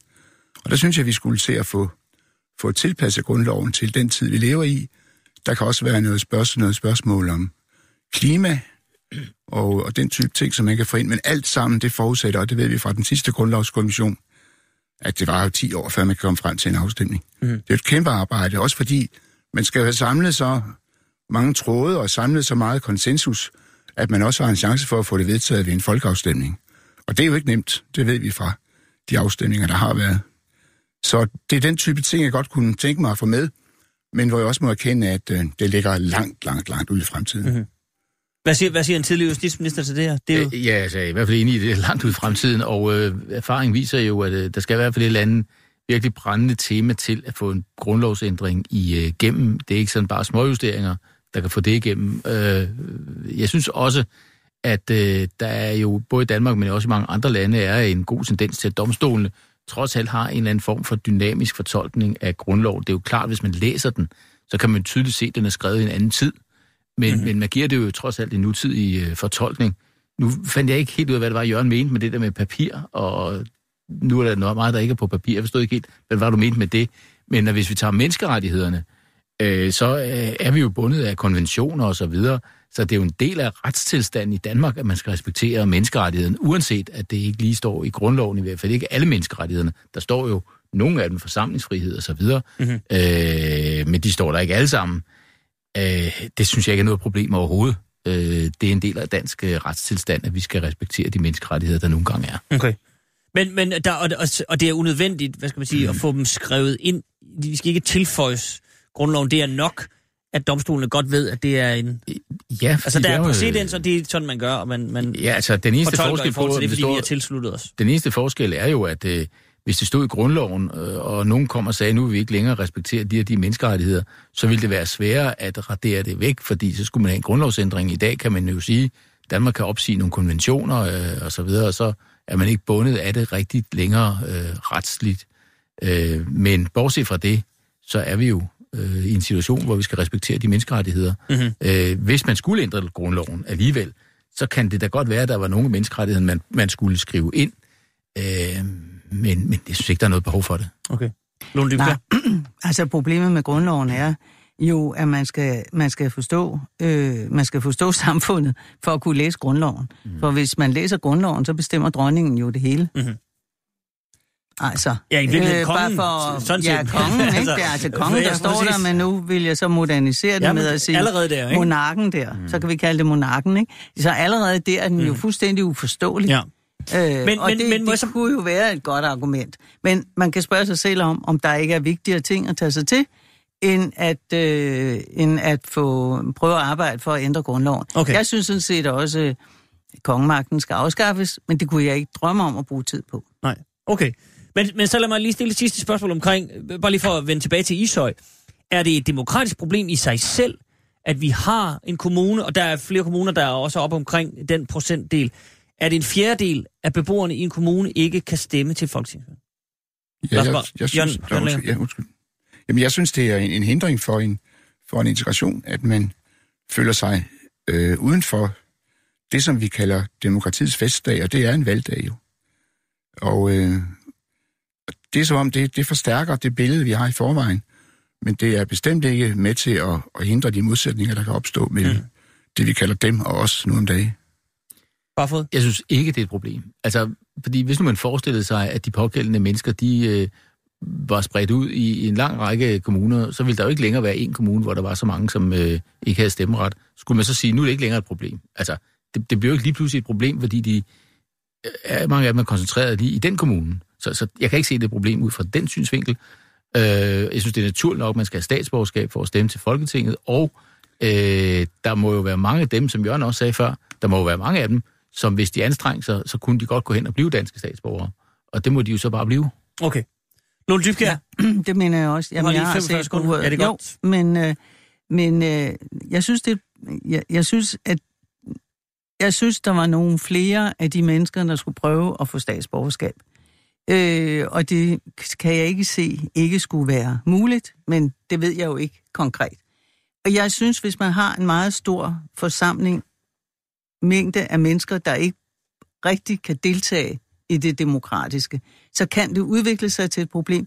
Det udvikler sig specielt til et problem, fordi vi har fået en meget hask tone i Danmark. Og jeg tror, at det har været med til at forstærke øh, problemerne. Okay. Tak, Lone Dybkjær. Vi øh, skal have en omgang nyheder, men på den anden side af dem, så skal vi forbi øh, Rasmus Paludan og spærregrænsen, og så skal vi en tur til EU. Men først en omgang nyheder. Du lytter til Radio 24 /7. Velkommen til Huxi og det gode gamle folketing med Huxi Bak. Rigtig hjertelig velkommen tilbage til det gode gamle folketing. Vi har brugt en øh, times tid på lige at tage en overflyvning på Henrik Sass og øh, Socialdemokraternes øh, loft på cheflønninger, på Lars Lykkes øh, pensionsforslag, og ikke mindst på, hvornår man har stemmeret både til folketingsvalg, det har man ikke, medmindre man er dansk statsborger, kommunevalg, det har man nærmest ligegyldigt hvad, bare man dukker op i kommunen. Øh, det er groft sagt. Ja. Det er ikke helt sådan, men altså... Øh, og så har vi lige siddet og rodet med, bare lige for at få den på plads, ja. Europaparlamentsvalget. Altså, der skal man være statsborger i et EU-land. Ja. Så kan man stemme. Øh, sådan set både i Danmark, men man kan også sige, jeg vil hellere stemme hjemme, men så skal man lige meddele det. Ja, så bliver man slettet af valglisten i Danmark, og så kan man stemme i sit hjemland. Sådan. Så er der styr på det. Vi håber, at nerverne er i ro nu ude ved højtalerne. Jamen, man det, har er siddet godt, det er godt, fordi når vi sidder og siger noget forkert, så er det vigtigt, at vi kan nå at Ja, ved du rette hvad? det. Og det sker så sjældent, så det er godt, at vi lige får rettet det. Ja. Ikke? Så det er godt. Så har vi også det med grundloven i 2001. Det, den er, så Den er ikke- stadigvæk det, lidt op i luften. Vi kan Ja, men jeg tror ikke, det er ikke grundloven, der blev ændret. Det var nok tronfølgeloven, men da tronfølgeloven indgår i grundloven, så har den, Den har samme grundlovsstatus. status. Så den er sådan, det, det er et subtilt spørgsmål, ikke? Det var jo i Hvis man- 2009, siger øh, min producer Sanne. Altså, jeg, jeg, Nå, tror, var det- var vi nu- Ja, ja. Er i gang med at rette det. Ja. jeg tror, der står helt nøjagtigt, at tronfølgeloven ændres efter samme regler som grundloven. Det er noget, den du. Ja. Godt. Men ved I hvad? Det lader vi hvile nu. Fordi vi skal til noget andet. Øh, lidt mere... Ja, det er svært at sætte ord på. Rasmus Paludan. Partistifter og formand for partiet Stram Kurs. Han har været meget i medierne. Og øh, ja, både for sine, hvad skal man sige, øh, politiske stunts, sine happenings, øh, men også fordi han øh, forleden blev opstillingsberettiget til Folketinget. For det første efter en, og den del kan vi godt, vil jeg godt lige starte med at vende mere, øh, øh, ualmindelig hurtig proces omkring at få vælgererklæringer nok til at stille op til Folketinget. Man skal det have lige på den anden side af 20.000 vælgererklæringer. Det fik han på noget, der minder om 14 dage, gik han fra 5.000 til over 20.000. Øh, og det skyldes blandt andet, at han benyttede sig af samme trick, tror jeg godt, man kan sige, som Claus Riske Nemlig, at man, det er noget med, at man skal godkende via NemID, og der skal gerne være efter sådan øh, reglerne syv dages betænkningstid, men man kan godt omgå de regler. Der er et hul i lovgivningen, har Simon Emil Amitsbøl sagt. Det var der en stor debat om med Claus Riske, da, da han øh, gjorde det. Men så har man af urensagelige årsager, og det er det, jeg godt lige vil starte med at spørge jer om, ikke fået ændret eller lukket det hul, og nu gør Rasmus Paludan så det samme, og nu er folk ved at rive håret ud af hovedet på sig selv. Hvorfor, Lars Lykke, og jeg ved godt, det er, øh, Lars Lykke, undskyld, Lars Barfod, øh, men det var i virkeligheden ham, det fordi jeg tror, det er, fordi det er måske ham, man skal stille spørgsmålet i sidste ende. Ja. Men Lars Barfod, nu stiller jeg det til dig. Hvorfor har man ikke, altså man så, der var et problem med Claus Riske, hvorfor øh, strammer man ikke lige ballerne og får løst det her problem? Altså hvad i alverden? Har de travlt med alt muligt andet? Altså, øh, jeg, jeg kan jo ikke vide det. Jeg, Nej, det ved jeg, og jeg ved godt, det er derfor, det er unfair at spørge dig, men Hvis jeg må gætte, Ja, Hvis og jeg må det er det, gætte- jeg vil frem til. så øh, vil jeg gætte på, at man slet ikke havde set det komme, at der ville være et parti, der ville blæse igennem så hurtigt, som øh, tilfældet har været. Man havde troet, man havde... Nu der var, ikke, var der jo ikke andre seriøse bud på et nyt parti, der kunne stille op. Og så har man tænkt, man har Det er der nogen, der mener, stadigvæk ikke er, men Ja, det ja, er okay, det, men, der er problemet. Øh, I hvert fald øh, nogen, der fik mulighed for at stille op, øh, og så har man tænkt, vi har god tid til at få rettet det. Man burde selvfølgelig have fået det rettet til øh, straks. Mhm. Mm-hmm. Det har man så ikke gjort, og så står man, hvor man står. Øh, nu går jeg ud fra, at man øh, gør det. Øh, men, Ja, men, det skulle man tro, men lad os nu, men lad os vi er jo der, hvor vi er. Lad os nu se. Nå, okay. Så, men, men, men det er vel også i virkeligheden forklaringen, at man måske har tænkt, nå ja, Jamen, jeg, jeg, tror, de har, jeg tror, de har lavet en aftale, det har, det har jeg læst. Men jeg tror så også, de har haft nogle overvejelser om, hvorvidt det vil være korrekt at gøre det midt i en periode, og om man ikke mere korrekt sætter en skæringsdato ved et folketingsvalg, end at gøre det nu. Den type overvejelse tror jeg godt, man kunne have. selvom man har konstateret, at det er et hul, som er en omgåelse af loven, Jamen, så det, vil man ikke- det er alligevel ikke så "Nå, meget en omgå- omgåelse af loven, at det gør underskrifterne ugyldige. Nej, nej, Det, men, men det, man, er ikke i, det er ikke i overensstemmelse med lovens hensigter. det er, nej, korrekt. Men, men øh, det gør jo ikke, at man for eksempel har måttet skrive ind over for Claus Riska Petersens underskrifter. Præcis. Og så kan man godt have haft nogle overvejelser om, hvorvidt det vil være korrekt, ud fra nogle grundprincipper i forvaltningen og sådan noget, om hvorvidt det vil være korrekt at ændre det midt i, midt i Så, og, processen. og nu stiller jeg det muligvis på spidsen, men de øh, overvejelser har så gået på, at Claus Riskær har, så skal man jo ikke sige snydt, fordi det er ikke ulovligt, men han har, han har omgået det her. Han har tænkt meget smart. Det skal andre også have lov til indtil man, et man kan sagtens have tænkt sådan, at når man ikke har tillagt det nogen konsekvens, at han har kunnet bruge det, det hul, Mhm. mm-hmm. så vil det være ukorrekt at ændre andet for andre. Ja. Det, det, det vil Altså her er eksemplet måske, at kristendemokraterne, som også går og mangler vælgererklæringer, måske også... Nej, de har fået De har, det de har også fået dem. Men andre i den dur, man kan sige, nogen, der ikke er så farverige på samme måde, men altså et økologisk parti, eller et eller andet, Og. Veganerpartiet. Veganerpartiet, der var den låne. øh, okay, jamen, øh, så langt, så godt. Men se, så har der været noget diskussion omkring øh, spærregrænsen for de her 2%, fordi nu handler det så om, nu er de opstillingsberettiget, øh, og ja, så er det jo op til vælgerne, om man vil have øh, sådanne typer som Claus Riskær og, og øh, Paludan, og i øvrigt alle de andre partier sådan set, ind i Folketinget. Øh, og så falder jeg på et tidspunkt øh, forleden over et, øh, tweet fra øh, Søren Pind, tidligere justitsminister. Han skriver, en sidste ting inden valget, Socialdemokraterne, DF og V burde enes om. Sæt spærregrænsen op til 4%. Altså en fordobling, for den er på 2% nu. Et land skal også ledes. Det her tosseri er jo... Prik, prik, prik. Tosseri. Lone Dybkjær, synes du, at øh, spærregrænsen skal hæves? Og at det er jo et forsøg på at sige, at så må vi luge de værste, ifølge Søren Pind, tosser ud her. Jeg synes skal ikke, spærre, spærre, spærregrænsen skal hæves. Jeg synes, det er udmærket, der hvor den er. Og jeg tror desværre ikke, at det stopper tosserier, altså på den måde. Øh, vi har jo set enkeltpersoner også kunne komme ind, hvis man får et kredsmandat. Mhm. Øh, medvinden og alt det der i sin Haugaard tid. i sin tid, ja. Haugaard, ikke? Øh, jeg synes ikke, det er der, diskussionen skal være. Jeg synes, øh, vi kan diskutere politik. Øh, jeg synes ikke, vi skal bruge tiden på at diskutere spærregrænser. Mhm. Og ændring af dem altså. Nej. Jørgen Linger, hvad siger du? Jamen, det der argument, et land skal også ledes, det, det er jo det, de i England har udtrykt ved, ved enkeltmands, ved valg i enkeltmandskredse. Og der kan vi jo se, hvor godt det går. Det er altså andre ting, der, der er årsag til, om et land kan ledes eller ej, en ligneagtig den, den der valgmåde. Jeg synes Og altså... bare det der med valg i enkeltmandskredse, det er sådan- den skal lige få skæres Ja, lidt ud på det, det papiret. betyder på den måde, at hver, hver valgkreds vælger et mandat, og dem, der har stemt på andre end den, der får flest og bliver valgt, deres stemmer er spildt. Mhm. Mm-hmm. Og det fører typisk til et topartisystem, et trepartisystem, og det skaber store chancer for, at der er nogen, der vil have et flertal næsten efter hvert valg, om de så har fået under 40 procent af stemmerne. Men okay, så kan landet ledes, men som regel er et mindretal. Mm. Så, så øh, den har altså to sider, den, den sag, som Søren Pind rejser. Og så synes jeg altså heller ikke, at vi skal gå i selvsving over, at der nu kommer et parti af den karakter, uanset hvor modbydeligt det er. Øhm, det danske demokrati, det er for mig at se temmelig robust, og har modstået større, større rystelser end det, at, at øh, der kommer et parti af den karakter. Om ikke andet, så får vi torserne talt, og det synes jeg også kunne være hensigtsmæssigt. Så ved vi, hvor mange der er, og hvad vi er oppe imod. Mm-hmm. Jeg synes altså også, det hører med til historien, at, at når det overhovedet har været muligt at få det parti opstillet, så er det jo en konsekvens af alle de chikaner, små nålestiksaktioner, der er gået forud med smykkelov og håndtryk, og nogen spiser kagen, og det går andre ilde og sådan noget.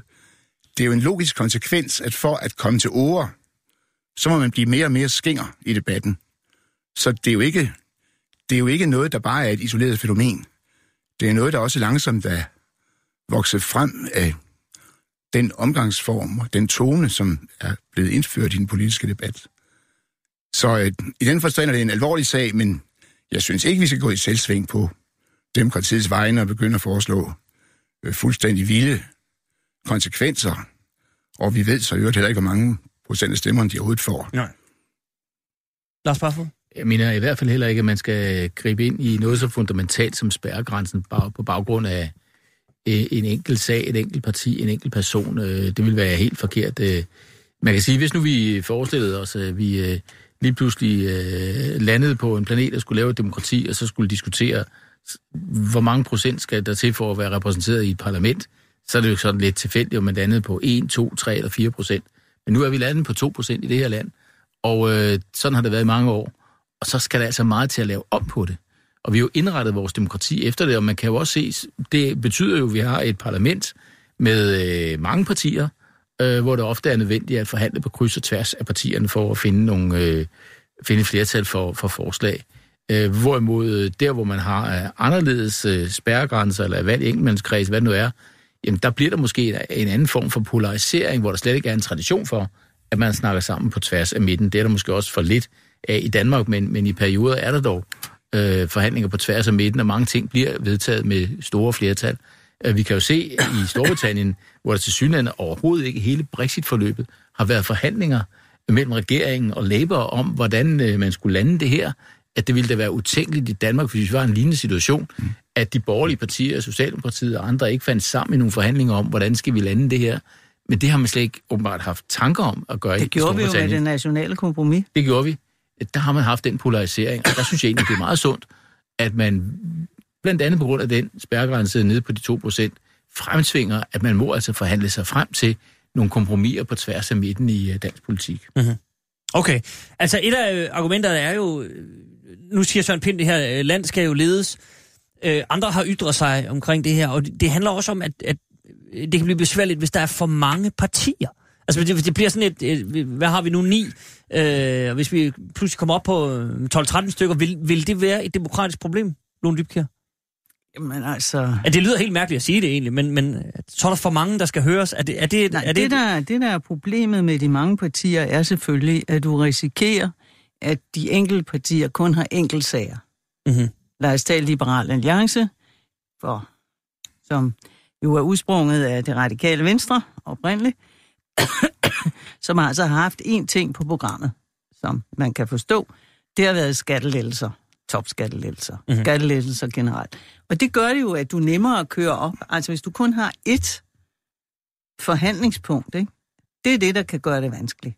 Men det har jo vist sig at gå udmærket. Altså, jeg synes ikke, at det er det, der gør, at vores demokrati er i fare. Jeg synes mere, at vores demokrati er i fare, fordi vi har fået en ret hadsk tone, og det synes jeg er et demokratisk problem. Mm-hmm. er, er Rasmus Paludan på en eller anden måde også symbolet på en, en, et behov for en grænskning hos de eksisterende partier, altså hos nogle af de gamle partier. Altså er der, bør, bør man sidde hos øh, Lars Løkke og Mette Frederiksen og, og øh, Søren Pape og, og Pia Olsen Dyr og tænke, vi har ikke øh, tilbudt en løsning, som har været god nok til at omfavne. Jeg ved godt, så mange mennesker drejer det sig ikke om, men, men øh, nogle mennesker, som, øh, som trods alt altså åbenbart har behov for så rabiate øh, holdninger, så omkalfatrende øh, tiltag i, den, øh, i, i, i dansk politik. Jørgen Linger. Jeg vil da håbe, at politikerne altid er selvkritiske og overvejer, om de gør det godt nok. Og det gælder både i, i den her sag og i andre sager. Så i sig selv synes jeg ikke, at det bør føre til noget, som man ikke skulle have gjort i forvejen. Nej, det er korrekt, men når, man, når, når der så kommer sådan en... Jamen, nu hørte jeg så Uffe Elbæk efter øh, Alternativets landsmøde sige, at nu ville han skrive til de andre partiledere, og nu skulle de holde et møde, og jeg ved ikke hvad, om hvordan man skulle reagere over for Rasmus Paludan. Og det var da så også lige det, han kunne bruge til noget, at alle de andre partier med statsministeren i spidsen skulle sidde og holde møde om ham. Så måtte man da godt nok føle sig vigtig og alvorlig. Og der er det, at jeg synes, man skal lige skrue sig lidt ned, og ikke gå i selvsving over det her. Fordi nok er det ubehageligt, men det rejser ikke alle de der problemer, og hvis Søren Pind synes, det er besværligt ved for mange partier, så vil jeg sige, at der er ingen, der har lovet Søren Pind, at demokrati skal være nemt. Men det er sådan set den styreform, som vi foretrækker alligevel. Mm-hmm. Men... Øh, Men altså, er det ikke også at give Søren Pind for meget, ikke? Søren Pind gad ikke længere deltage i folketingsarbejdet øh, og trak sig. Og så kommer han ind med sådan et øh, indspark, nu hvor han ikke deltager i folketingsarbejdet. Nu, jeg siger Jeg han, er, synes- han er ikke den jeg- eneste, der har foreslået. Nej, nej, lige- men, men nu synes jeg, at det er være klart, at uh, Rasmus Paludan kan vi, kan vi diskutere forstået på den måde, at det er nogle utrolig, for at sige det meget blidt, uh, rabiate synspunkter, han har. Og dem må man så imødegå øh, i en offentlig debat. Mhm. Og så er han kun ude på én ting, og det viser jo hele hans, altså, hele hans fortid. Ikke? Han er ude på at provokere, og det, det handler om, det er, hvordan øh, håndterer vi den provokation. Jeg synes, det er rigtig flot. Øh, dem, der har sagt, jamen så øh, samler vi ind til Dansk Flygtningehjælp, som så har fået i hvert fald nu 2 millioner til at gå ind i øh, og, og kunne tage nogle tiltag i forbindelse med, med øh, øh, debatten om at integrere mm-hmm. borgere, der ikke er født her. Ikke?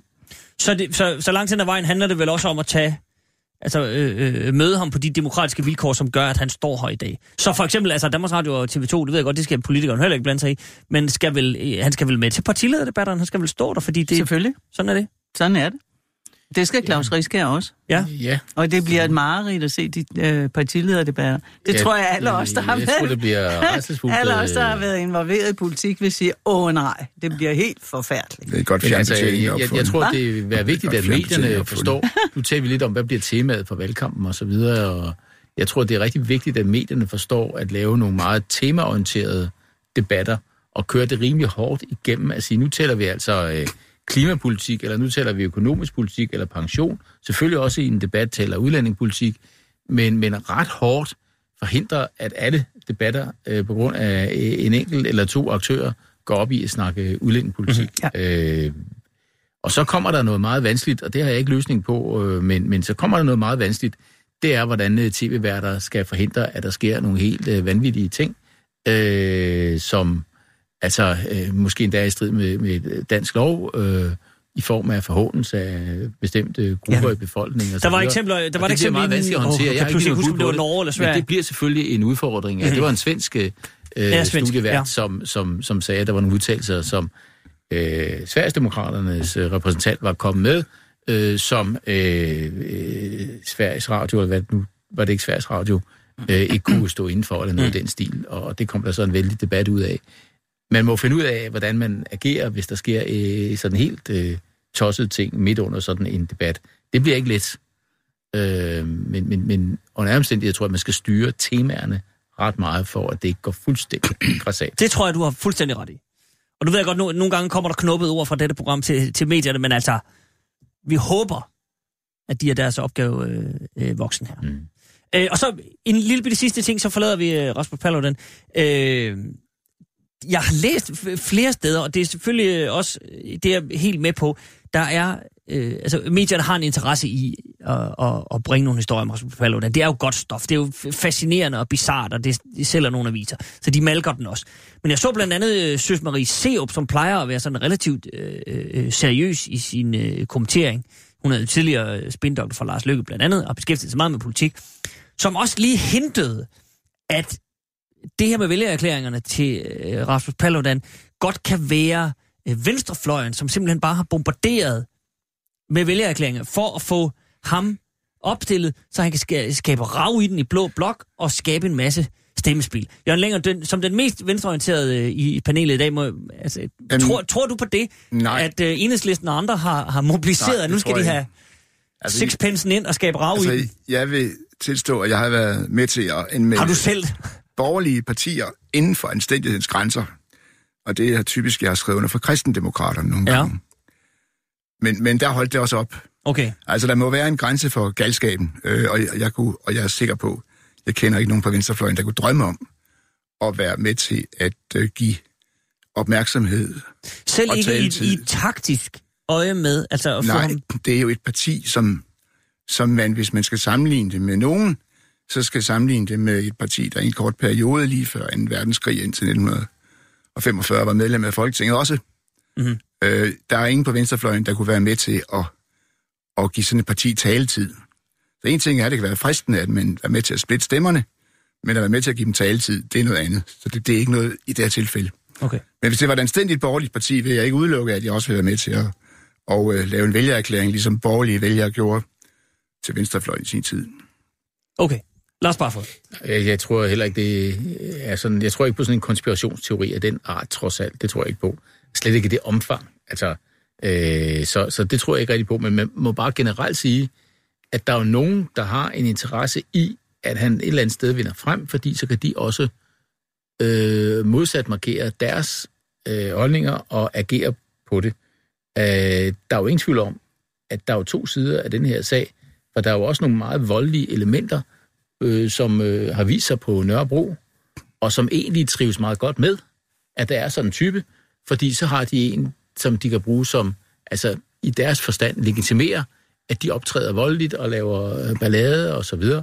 Så man kan sagtens forestille sig, at der er nogen, der egentlig synes, det er meget sjovt, at han stiller op, øh, fordi øh, så kan de også møde op og lave ballade.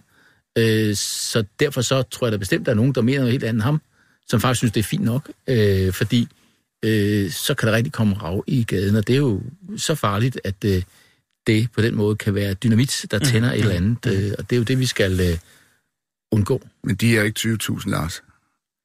Nej, men jeg siger bare, øh, nej, nej, nej, nej, men jeg siger ikke, det er dem, der er underskrevet. Nej. Jeg siger bare, nej, nej, men jeg siger, den der konspirationsteori ja, okay. tror jeg ikke på. Men, men jeg siger bare, at der er så nogen, som har en interesse ja. af andre grunde i, at han stiller op, fordi så kan de også lave ballade, og så der er nogen, der gerne vil krig. Jamen, derfor gælder det også om, at man prøver på at finde nogle midler, som er ikke voldelige til at bekæmpe ham.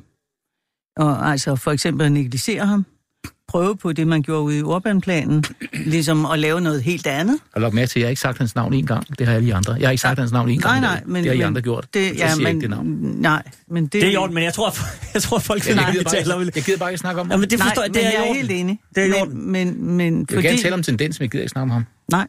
Godt, Men jeg nu skal jeg høre, så, så siger jeg siger en øh, sidste ting om ham, bare lige for at runde af. Der er en lytter, der spørger på sms'en, hvorfor øh, Rafael Paludan ikke er øh, inviteret ind her. Det kan jeg hurtigt sige. Det er, fordi han endnu ikke har siddet i Folketinget, og det er simpelthen, altså, det er et krav, og så kan man sige, det er hårdt. Men det er simpelthen et krav for at komme i det gode gamle Folketing. Skal man simpelthen have siddet i Folketinget, og så være gået ud igen og komme tilbage. Og hvis han når så langt, så vil jeg sige, så skal han også nok få lov at komme ind.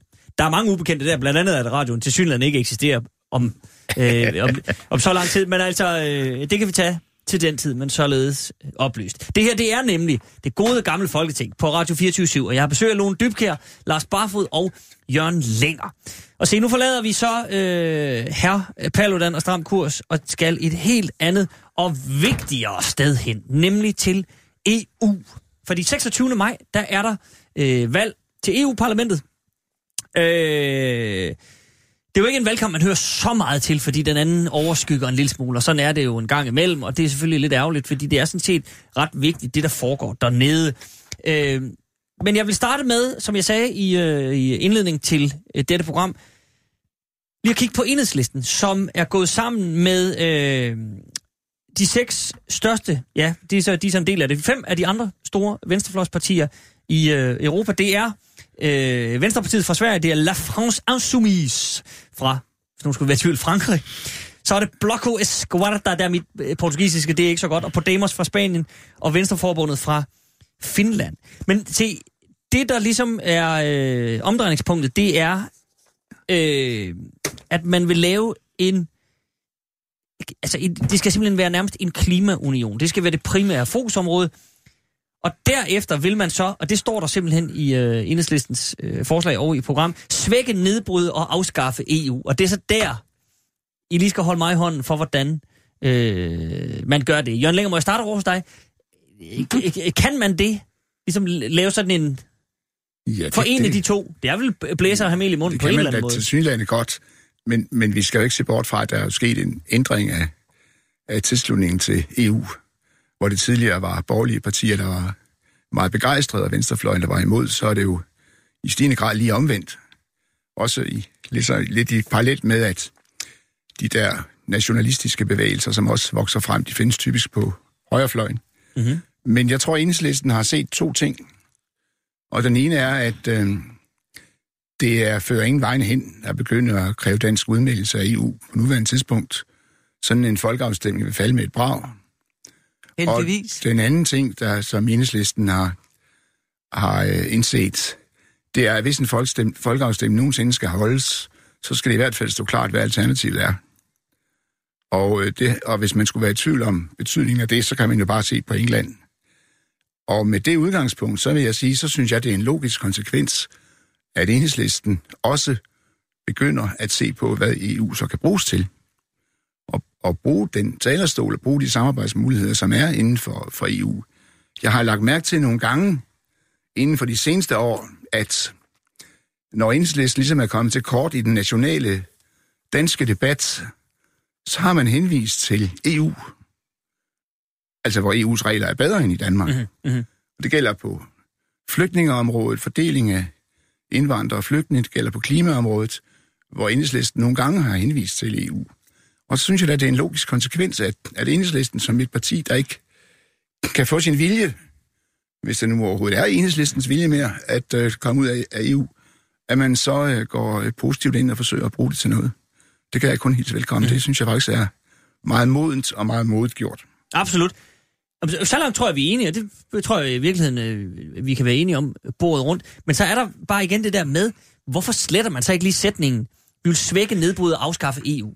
Er det ikke, så, så er det sådan lidt, Ja, det, det, det, det skal man nok... Øh, det er der nok nogle meget komplekse årsager til.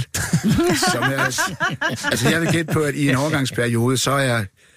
Så er, er, det, der, er det vel fordi, der stadigvæk sidder nogen i enhedslistens hovedbestyrelse eller et eller andet sted, nu karikerer jeg det, men i en, i en rullafsfætter og synes, at vi, at vi stadigvæk, at det skal stå der, fordi det synes vi stadigvæk. Jamen, der er jo ingen tvivl om, at, at selvom der er sket et, et, en politisk flytning, flytning af tilslutningen fra, fra, til EU fra den borgerlige side til venstrefløjen, så er der selvfølgelig også stadig nogen på venstrefløjen, også i enhedslisten, der er modstander af dansk medlemskab. Mhm. Og der skal jo tages hensyn til mange. Det er jo sådan, når vi snakker store og små partier. Et af problemerne med et stort parti, at der er så forbandet mange at tage hensyn til. Der er det meget mere, meget nemmere, når man har et lille parti. Måske. Det- Måske. Åh, oh, men alt andet lige er det vel. Så. Altså med det radikale venstre har altså moderparti til to ja. partier. Øh, dels Alternativet og dels Liberale Alliance, og vi kan vel ikke sådan, hvis sådan historisk set, øh, vil opfattes som et stort parti. Så, så uenigheder kan være øh, Men jeg tror, enhedslisten har, jeg tror, enhedslisten har mange at tage hensyn til en periode, og ligesom, ja. ligesom er i en proces, og hvor den fører hen, det må tiden jo vise. Men som selv siger, noget tyder vel på, at, at, at man bliver mere og mere positivt stemt. Man har også meldt ud det her med, øh, øh, Pernille Skipper var ude og sige, det her med en folkeafstemning, øh, så snart englænderne har, har meldt sig ud, et, et, det såkaldte Daxit, det skal vi lige, det har vi trukket tilbage. Det er lige sunde os over, hvordan det så lidt mystisk ud derovre. Den, den tager vi ikke lige nu. Men man er jo blevet lidt mere øh, positivt stemt. Lars Barfod, hvordan, hvordan tolker du det her? Øh? Jamen, jeg sad og ventede spændt på, om Jørgen havde en god forklaring på det. øhm, fordi, altså, Øh, jeg, jeg kan ikke se nogen mening øh, med det. Og øh, jeg mener bare, det understreger, at der, de, som øh, skal lige understrege, jeg er stærk tilhænger af EU. Øh, og og øh, jeg synes, øh, den kritik, vi hører øh, af EU, den går ofte på, at EU ikke gør det godt nok øh, på klimaområdet, på øh, migrationsområdet osv., øh, omkring at skabe vækst i økonomien. Og hvad er svaret på, at man ikke gør det godt nok? Det er jo at give øh, EU bedre muligheder. At styrke EU. Øh, og så tror jeg, at svaret er, at så skal man virkelig også kritisk se på, er der nogle steder, hvor EU måske regulerer for meget, hvor man lige så godt kunne overlade til landene selv. Det er den balance, jeg mener, man skal øh, finde. Men, men, men, øh, men man men kan Lars- både sige, at man skal, man skal, EU skal lave alt muligt på klimaområdet, så skal man jo også svække EU, så kan EU jo ikke gøre alt muligt på Mm. klimaområdet. Så det, det giver ingen mening, det øh, de siger, efter min opfattelse. Jeg synes jo, det er meget sjovt, øh, Lone, du siger, at øh, det radikale venstre er moderparti til øh, både Alternativet og Liberal Alliance. Når man så tænker på, at det er Venstre, der er moderparti til det radikale venstre, ja. så er Venstre egentlig moderparti til, Til det. Alternativet. det Nu skal vi passe på, at der ikke er nogen hoveder, der Ja, eksploderer ude ved, ved Ja, ja, højtalerne. det var et spørgsmål om små og store partier og alt Ja, ja, muligt. at der kan Så siger jeg bare, at der er ingen, så er der ingen her, der nævner, hvilket parti Rasmus Paludan har været øh, medlem af, da han var helt ung. Lone, det må du aldrig google. Men lad, nu, ja. Men lad nu det ligge. Lad nu det ligge. Han har flyttet sig, det kan vi godt blive enige om. Men altså, lad det ligge. Øh, se, nej, Lars, det jeg ville spørge dig om, det var, øh, når du siger det her, det er bare fordi, på en eller anden måde kan man jo godt forstå enhedslistens position også, når, fordi når man, ret skal vel være ret, når du siger, Øh, hvis ikke man er tilfreds med, at EU gør det godt nok, så skal man give EU flere muligheder. Ja. Det, er jo ikke, nød- jamen, det er jo ikke nødvendigvis sådan, det hænger sammen. Man kan vel godt sige, at EU gør det ikke godt nok. Derfor skal de gøre det på en anden måde, men ikke have flere muligheder. Jo, altså Skal man ikke, skal man ikke men- tildele dem?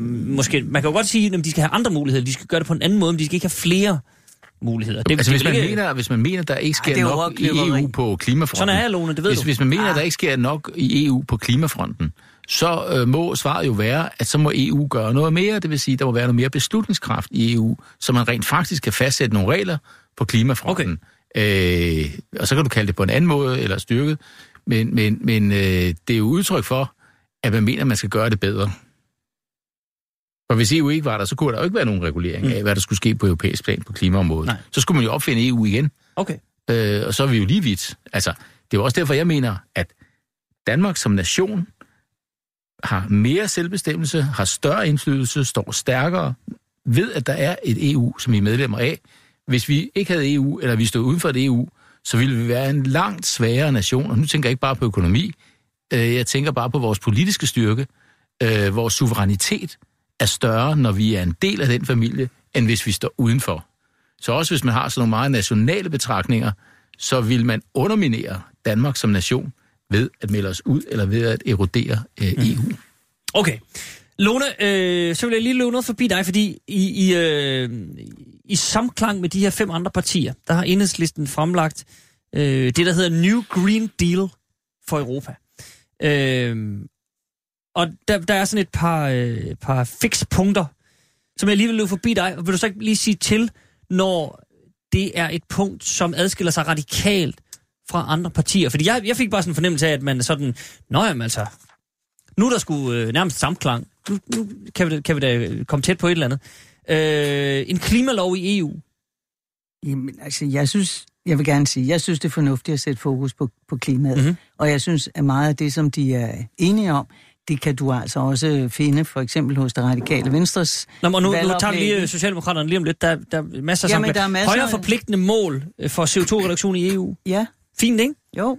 Du skal ikke svare for dig, men altså... Ja. En europæisk øh, togfond, som kan sikre billig grønt alternativ til Ja, flyrejser. Ja. Øh, Men det hele spørgsmål er, hvordan du vil ende med at finansiere det, og spørgsmålet om, hvordan du vil prioritere det. Men der er jo ingen tvivl om, at siden EU blev dannet der med kul- og stålunionen, så er verden jo blevet meget mere global. Problemerne er meget mere globale. Mhm. Og det vil sige, når klimaet er så kommet på dagsordenen, bare for at tage et eksempel, det kan du jo ikke løse alene i Danmark. Det behøver ikke at betyde, at vi ikke skal gøre mere i Danmark, for det mener jeg, at vi skal. Men vi kan ikke løse det alene under nogen omstændigheder, og derfor er vi nødt til at indgå et internationalt samarbejde. Mm-hmm. Sådan er det. Og jeg synes bare, man skal sige, fedt, at enhedslisten nu også kommer på banen her. Det kan jo ikke skade, at der er flere på banen.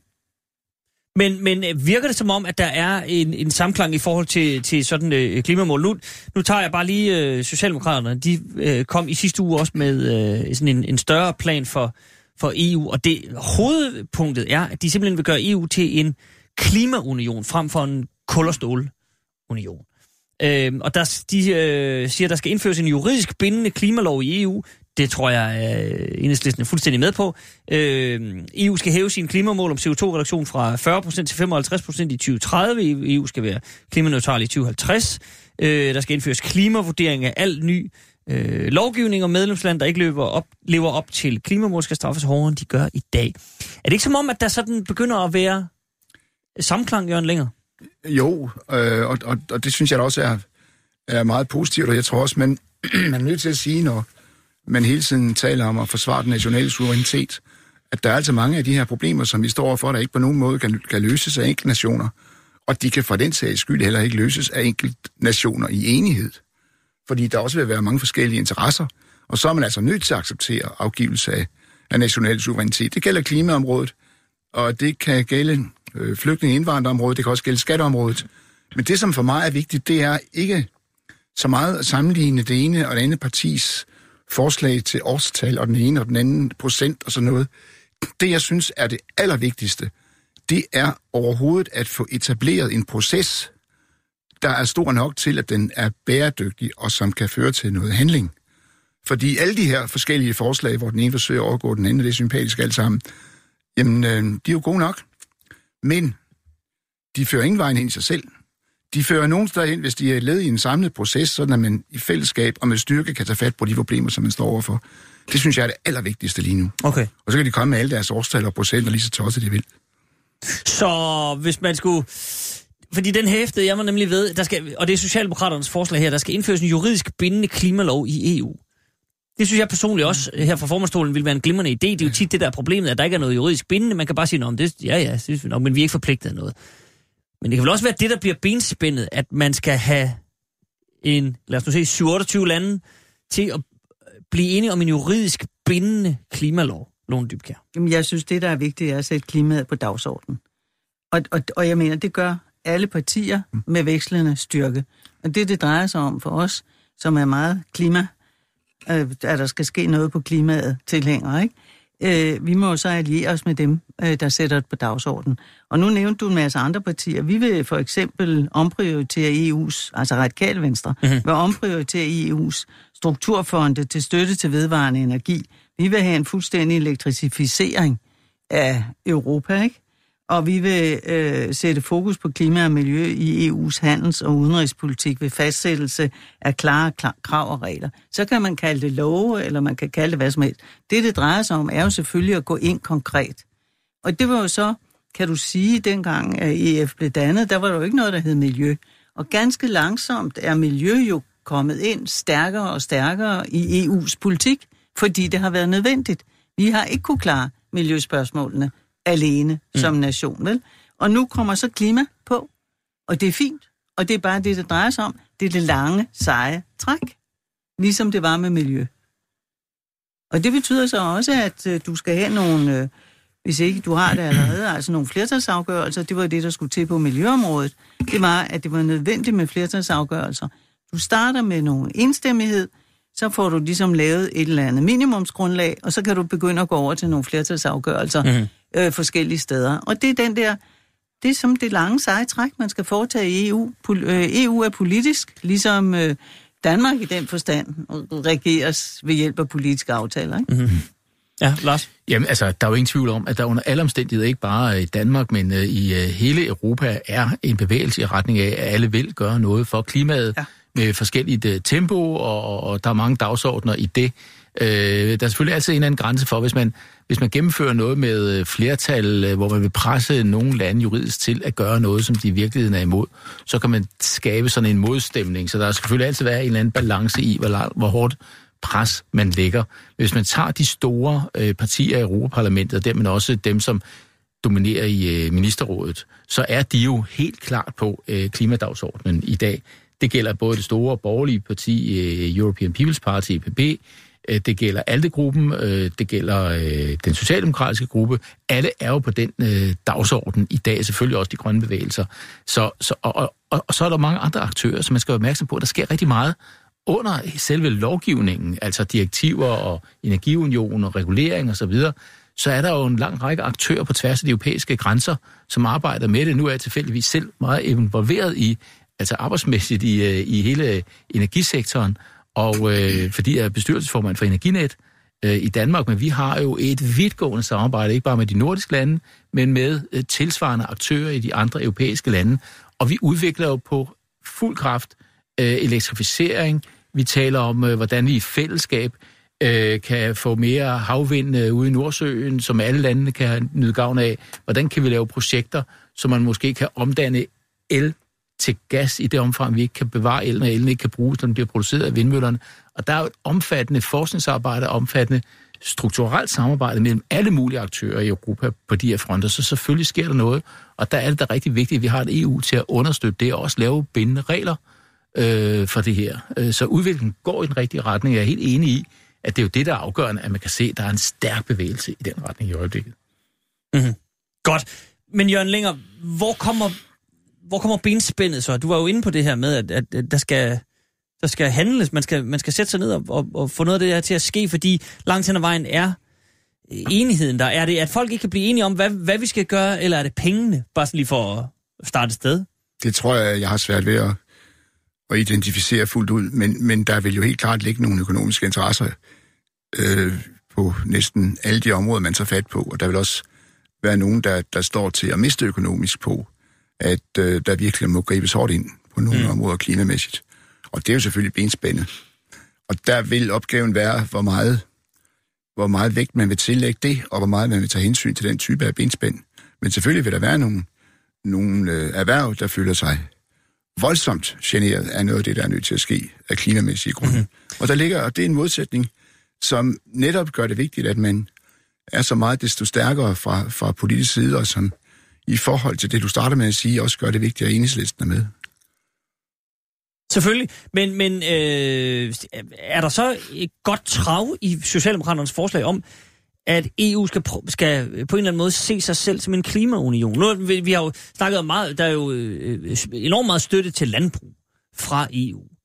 Skal man over til, at som, når du siger det her med, der er jo nogen, der vil føle sig ramt, og også blive ramt, mm. af det her, at EU så skal på en eller anden måde i gang med en proces, hvor man ligesom kompenserer visse øh, øh, brancher, fordi vi skal have det her op at flyve. Man kan ikke bare trum, ja, der er jo visse nogen. brancher, der må holde op med at eksistere. Præcis. Altså, vi har jo stadigvæk minedrift rundt omkring. Øh, det kan jo ikke kompenseres. Det er enten er det, enten, enten er det der, eller også er det der ikke. Mm-hmm. Og der er nogle erhverv, som, som ikke kan eksistere, hvis man skal tage hensyn til klimaet. Og sådan er det. Og så er der nogle mennesker, der lever af det. Men det er jo også sådan, at vi, vi lever jo i et, et øh, meget fleksibelt samfund, der, der udvikler sig til stadighed. Der kommer jo også nye jobs, og det er jo ikke et mål i sig selv at forsvare et hvilket som helst job. Heller ikke en, øh, en minedrift. Mm. Men skal, men, men skal det være EU's øh, opgave? Ja, Eller skal det være en national opgave? Jamen, så er jeg bange for, at det ikke bliver løst. Fordi den, de lande, der har den minedrift, og som, hvor den betyder meget, de vil ikke nødvendigvis kunne håndtere den modsætning og det tab, der vil ligge i, hvis de alene skal bære Vi kan jo se Donald jeg Trump tror, det er, eksempel. Jeg tror, det er nødt til at kunne ja. ske overstatsligt. Mm-hmm. Du er enig, Lone? Jamen, jeg tror, vi er nødt til det samarbejde, det brede samarbejde. Det har jo også været sådan på miljøområdet. Og, øh, og det koster jo noget, og der er nogle interesser på spil, og der er nogen, der mister på det, og nogen, der vinder på det. Og så drejer det sig om at lave det på en sådan måde, at du ikke, for eksempel der, hvor der er minedrift, og hvor der ikke skal være minedrift i fremtiden, fuldstændig negligerer, at der er et problem, og så må du hjælpe til med at skabe nogle andre job. Mm-hmm. Og det er jo det, man kan, hvis man samarbejder. Hvis man vil. Okay. Så langt, så godt. Øh, vi forlader lige klimaet lidt kort så, og, og, øh, fordi der er andre ting. Der var blandt andet en ting i Socialdemokraternes forslag, som jeg undrede mig en lille smule over, ikke var muligt allerede. De skriver, øh, at kommuner, øh, de skal kunne fravælge øh, øh, virksomheder, der er helt eller delvist ejet eller kontrolleret af skattelylande, når det offentlige ligesom tager, øh, foretager store indkøb.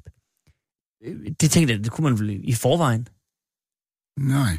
Det tror jeg ikke, du kan. Det kan men, men hvorfor er det, man ikke kan det? Fordi du kun kigger på økonomi. Og så kan du altså... Nogle steder har du fået nogle andre ting ind. Men det er jo klart, at hvis du... Kommuner kan vel godt... Nej, nu taler han... Nej, Jørgen? Jamen, det Eller jeg Lars? tænker på, det er, det er de steder, hvor, hvor øh, ejeren anbringer firmaet og pengene i, i et land, der giver skattely. Mm-hmm. Ja. Men som i øvrigt agerer fuldt lovligt i Danmark. Dem kan man ikke bremse. Så, selvom, selvom man har indsigt i, at pengene ja, det mener jeg ikke, man kan. er sat i et, og, og det er fordi, de, de skal i udbud, eller man skal... Ja. ja. ja. Det kunne for eksempel skyldes en, en, en, en, en kapitalfond i Luxembourg, der overtager et taxaselskab, mm-hmm. øhm, og øhm, som er kører fuldt lovligt i Danmark. For eksempel, ja. Dem kan man ikke lade være at bruge. Hvorfor? Jamen, det er egentlig det er jo udbudsreglerne. Der, øh, alle lovlige virksomheder kan gå ind i en budrunde, og, og, og hvis det er en lovlig virksomhed, så kan du ikke sige, at dem vil vi ikke tage hensyn til. Øh, fordi der behøver ikke at være noget ulovligt i, at man øh, har sine øh, penge i et øh, skattely-land. Øh, og derfor så skal der altså laves om på de her udbudsregler øh, før man kan øh, gennemføre sådan en, øh, en ordning der. Og det er nødt det. til, og der spørger jeg sig igen, det er nødt til at være på EU-plan. Det kan man ikke bare nationalt sige, Nej, fordi, det bliver der mærkeligt når det er når det er udbud over en vis størrelsesorden, så er det underlagt EU's udbudsregler, og derfor skal man den vej rundt. Okay. Men vi skal jo også afskaffe skattely. Så det er jo så, så det er jo så der, den skal... Det, det er den gode vej rundt, mm. i virkeligheden. Men det skal men, vi da. Jo, det, men det synes jeg da i princippet også, men har du en plan, Lone? For det? Der er jo ikke andet end at prøve at samarbejde i EU om nogle øh, beskatningsregler på det her område. Og at sige, at alle virksomheder skal beskattes. Mhm. Mm-hmm. Og er så må også- man finde en vej. Det er også en del, altså der skal øh, øh, Socialdemokraterne vil indføre et fælles ja. europæisk minimum for selskabsskatten og internetgiganter og sådan noget, det har man slået ned på, øh, og der er nok øh, andre, nu de nævner Facebook, Apple og Google, men altså man kan. Ja. nok også mm. Amazon, andre af de her øh, øh, kæmpe store, men øh, der er det jo lige før, at EU stadigvæk er for småt, skal man ikke nærmest øh, endnu? Man skal altid, man, jeg tror, det er klogt altid at tænke på, hvor kan man starte nationalt, og ikke lade det internationalt blive en undskyldning. Sådan var det også på miljøområdet. Altså, vi var jo nødt til at sige, at nu starter vi altså med nogle miljøregler, og vi må så gøre dem sådan, at de er så, om jeg så må sige, retfærdige som muligt, og ikke efterlader nogen fuldstændig på bagperronen. Men der er nogen, der skal sætte sig i spidsen for forandringer. Mm. Og, og, og det er der altså også på det her skattely. Og jeg synes, det er fint, hvis man ligesom med momsen har en, altså har en bund og et loft, ikke? Mhm. Og det kunne man tage fat på, men det er svært. Der er meget af det her, der er svært, er jeg bange Ja, for. mm. men det er jo ikke ens betydende med, at det ikke skal gøres. Korrekt. Altså, jeg, tror- jeg, Ja, tror, ja, jeg, jeg tror, det er rigtigt nok, man kunne sige, ideelt set, jamen, så skulle det være en eller anden global øh, skatteordning. Det ligger ikke lige for, Nej, og derfor må man jo tage et skridt i gangen. Og, Ja. og jeg tror alligevel, at øh, EU er så stort et område, at man øh, kan regulere øh, så tæt, at de indtægter, der bliver skabt inden for EU's grænser, nogenlunde også kan blive beskattet i øh, EU på en eller anden måde. Det øh, jeg siger ikke, det er let, men altså, det må kunne øh, lade sig gøre. Jeg er øh, som udgangspunkt øh, egentlig øh, ikke tilhænger af, at EU skal gå ind og lave beskatning eller skatteregler som sådan, men, men altså, der er jo ingen regler uden undtagelser, og her er bare et eksempel på en problemstilling, hvor man er nødt til at agere i fællesskab på en eller anden måde for at håndtere det, for det er jo selvfølgelig ikke rimeligt, at man kan trække store indtægter hjem og ikke blive beskattet af det i EU, men lægge det i et eller andet land, hvor man stort set ikke betaler skat. Mm-hmm. Så, så jeg synes, det er rimeligt, at man på en eller anden måde får, øh, får håndteret den udfordring, der ligger der. For den bliver Okay. kun større efterhånden, som vi ser flere og flere globale aktører. men EU skal også feje for egen dør, ikke? Jo, jo. Altså Luxembourg Ja, ja. og den nuværende formand Ja, ja. øh, for, for øh, altså Jean-Claude Juncker. Juncker. Ja, han har jo ikke hørt til de bedste i denne verden, fordi han, øh, fordi han har han da været med til at opfinde nogle af de her finter, ikke? Jo, men man præcis, må jo så vi sige, skal at, feje øh, for egen dør også, ikke? Jo, men vores gode danske kommissionsmedlem har jo også Ja. ja. gjort en uh, stor indsats Ja. i den retning. Præcis. Øh, ja, ja. Der, der er mange former for skattely. Der, er- der er skattely uden for EU, og der er skattely inden for EU. Men, men så er der jo også inden for EU øh, forskellige skatteregler, der bliver til konkurrenceparametre. Ja. Og, og det har jo sådan set samme effekt. Mm.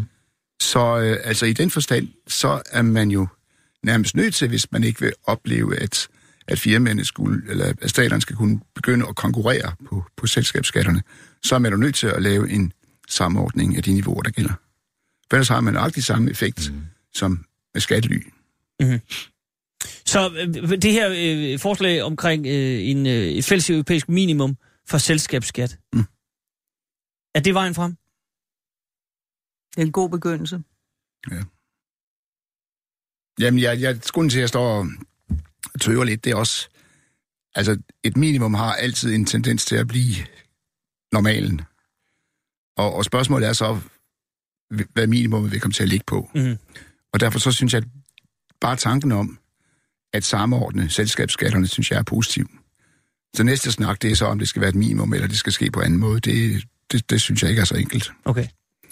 Og hvis vi så bare lige øh, øh, vender tilbage til, til øh, enhedslisten og klimadelen øh, som det sidste, så er der altså argument, nu sad jeg i går og, og, og, og læste sådan deres øh, større EU-plan igennem, og det handler meget om, at de er meget bekymrede for, at øh, alle de her ting, de gerne vil, blandt andet et stop, et, altså udfasning af, af kul, øh, udfasning af benzin- og dieselbiler osv., øh, har svært ved at nå flyvehøjde, fordi nogle af de store lande i EU producerer biler, og at det simpelthen er det, der øh, vil forsinke processen. Altså at Tyskland jo har en kæmpe stor bilproduktion, øh, øh, og det samme har Frankrig har jo også noget.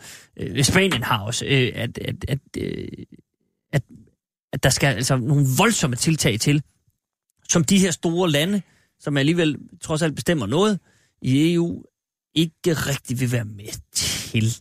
Lars Barfod, er det en, en bekymring, du kan... Mm, Nej, jeg synes, det, det synes jeg ikke rigtigt, fordi hvis der bliver lagt øh, pres på, øh, på producenterne, så vil de jo omdanne deres bilproduktion. De- Men der, der, er- der er ingen, der siger, at de ikke skal producere biler længere.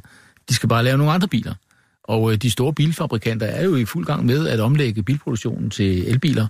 Og derfor kan de jo øh, tjene lige så mange øh, penge på at øh, producere biler fremover. Det er bare nogle biler, som er drevet af el, eller det kan også være en brint, eller øh, noget helt nyt, som vi ikke har tænkt på endnu, øh, som de skal drives ved i fremtiden. Så jeg synes ikke for alvor, det er en bekymring, men det er selvfølgelig klart, at de gør det jo øh, i højere grad, når der også bliver lagt et politisk pres på, at det er altså den slags biler, vi vil se i, øh, i fremtiden. Så du, der, der er ikke en fare for, at... Nu talte vi om det her nationale før. Øh, at det, det, det har man svært ved at få igennem, fordi det er jo svært at, at, at skulle sige, øh, hvis man stiller sig op på en national platform og skal sige, jamen altså, øh, BMW er dem, der skal, der skal simpelthen bare øh, fuld pres på. Det er vel sværere, end, end hvis det sådan er på, på, på EU-plan. Lone, Lone Dybkjær, tror du, det kommer til at glide så nemt, hvis, det, hvis EU lægger pres på de her bilproducenter? Der er jo ikke noget inden for det her, der nogensinde har været nemt. Men derfor har det jo været nødvendigt alligevel. Og igen vil jeg henvise til det almindelige miljølovgivningsarbejde. Det er jo lykkedes. Det er jo lykkedes at få sat højere og højere standarder. Mhm. Mm. Og selvfølgelig vil du også kunne få højere og højere standarder i forhold til biler. Forløbig synes Tysklands problem jo være bare at overholde det, der er, der er sat. Ikke? Altså, Der har været lidt tænker knas, jeg på den der skandale, der har været i Tyskland. Ikke? Og det tror jeg netop, det kan måske være med til at bane vejen. Mhm. Mm-hmm. Fordi der er dårlig samvittighed nogle steder. Okay. Men, jeg læste også, at, at som, som situationen er nu, hvis, hvis øh, man skal realisere det punkt i aftalen eller i, i, i udspillet, at så kan de biler, det drejer sig om, kun fremstilles i tilstrækkelige mængder i Kina og Korea og sådan noget. Ikke? Mm-hmm. Men det er jo kun et spørgsmål om tid. Det er vel ikke sådan, at, at det er en evig sandhed, at det kun er øh, koreanere og kinesere, der kan fremstille øh, miljøvenlige biler øh, I det antal. i det antal. Mm-hmm. Ja, men, men altså, så må man jo lære det. Og det er jeg ret sikker på, det vil man lære ret hurtigt, hvis det er sådan, at økonomien tvinger dem til det. Fordi jeg tror ikke lige frem, det er raketvidenskab. Okay. I er optimister. Ja. Det er ja. godt at høre. Skal jeg høre så, vi har lige fire minutter tilbage, og, og øh, jeg kan ikke nære mig. Jeg skal bare lige høre med det. Nu, jeg troede jo, at valget kom i dag. øh, det, det er der meget, der tyder på, at det ikke gør. Lone Dybkjær, bliver det den her uge så? Altså fordi han er snart ved at være ud over den frist, der hedder, at vi skal ramme et, et, Jamen, et, enten- et dobbeltvalg. Enten er han næsten nødt til at tage det denne her uge, hvis han vil have det 26. maj, Mm. og ellers så bliver det 11. juni. Det bliver det 11. juni. Ja, det er den sidste tirsdag, inden han skal afholde Og man et kan jo godt, han kan, kan jo i Han princippet kan godt trække den den 17. til den 17. Det kan han godt. Men lad os nu bare sige, at, øh, at så er det 11. juni, lidt... så skal han jo sådan set udskrive nærmest den dag, vi er til øh, EP-valg, så siger han, om så... Altså ja, har vi ved gættet det, hvad? fordi det er lige Altså, eller lidt før, ikke? Men det er, det, det er jo i gang. Altså, jeg har hele tiden troet, at han ville trække det så længe Okay. som muligt. Altså, han skulle efter min opfattelse have taget det i efteråret. Ja, det er rigtigt. øh, så det det, sagde det du. har jeg gjort mig til talsmand for. Da han nu ikke gjorde det, så tror jeg faktisk, at han vil trække det så længe som muligt. Okay. Og i øvrigt... Øh, Men, men Lone, er, Ja, der noget, er, der noget, synes- er der noget sådan helt taktisk i... nej, jeg Det der- det synes man- ikke, det er en god idé, at man øh, blander de to valg. Selvom det hænger sammen. Nej, men det jeg bare tænker på, det er, er der ikke også noget med, at vælgerne... øh, Man kan jo godt Jo, jo. selv... Altså, Jo. man kan blive meget træt af valgkamp, ikke? Hvis Jo. man så har haft tre ugers øh, valgkamp, og så, Men det, så skal man have tre uger mere. Altså, kan man ikke blive meget... Puha.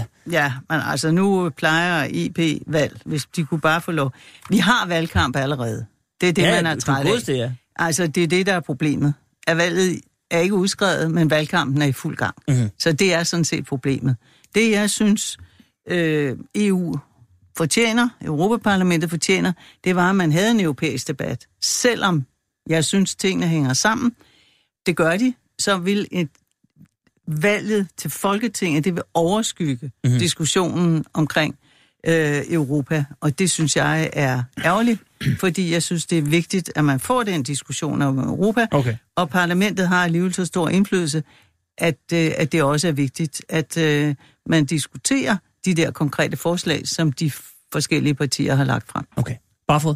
Ja, altså det er jeg helt enig i. Jeg, jeg synes, det er synd og skam, at det, hvis det lige kommer til at ligge øh, samtidig. Øhm, og fordi der er behov for en selvstændig europapolitisk debat, og det har man så mulighed for, når der er valg til Europaparlamentet. Ja. Så jeg synes, det er rigtig ærgerligt, hvis det lander der. Men et eller andet sted, så er en statsminister formentlig altid nødt til at være så kynisk, man udskriver valget der, hvor man har- synes, man har størst chance for at vinde det. Øhm, der har vel været... Så det- hvis, det man skulle, øh, hvis man skulle, altså, nu har jeg så længe ment, at valget kom den sidste tirsdag inden påske. Øh, og det kan jeg jo ikke ligesom blive ved med at holde fast i.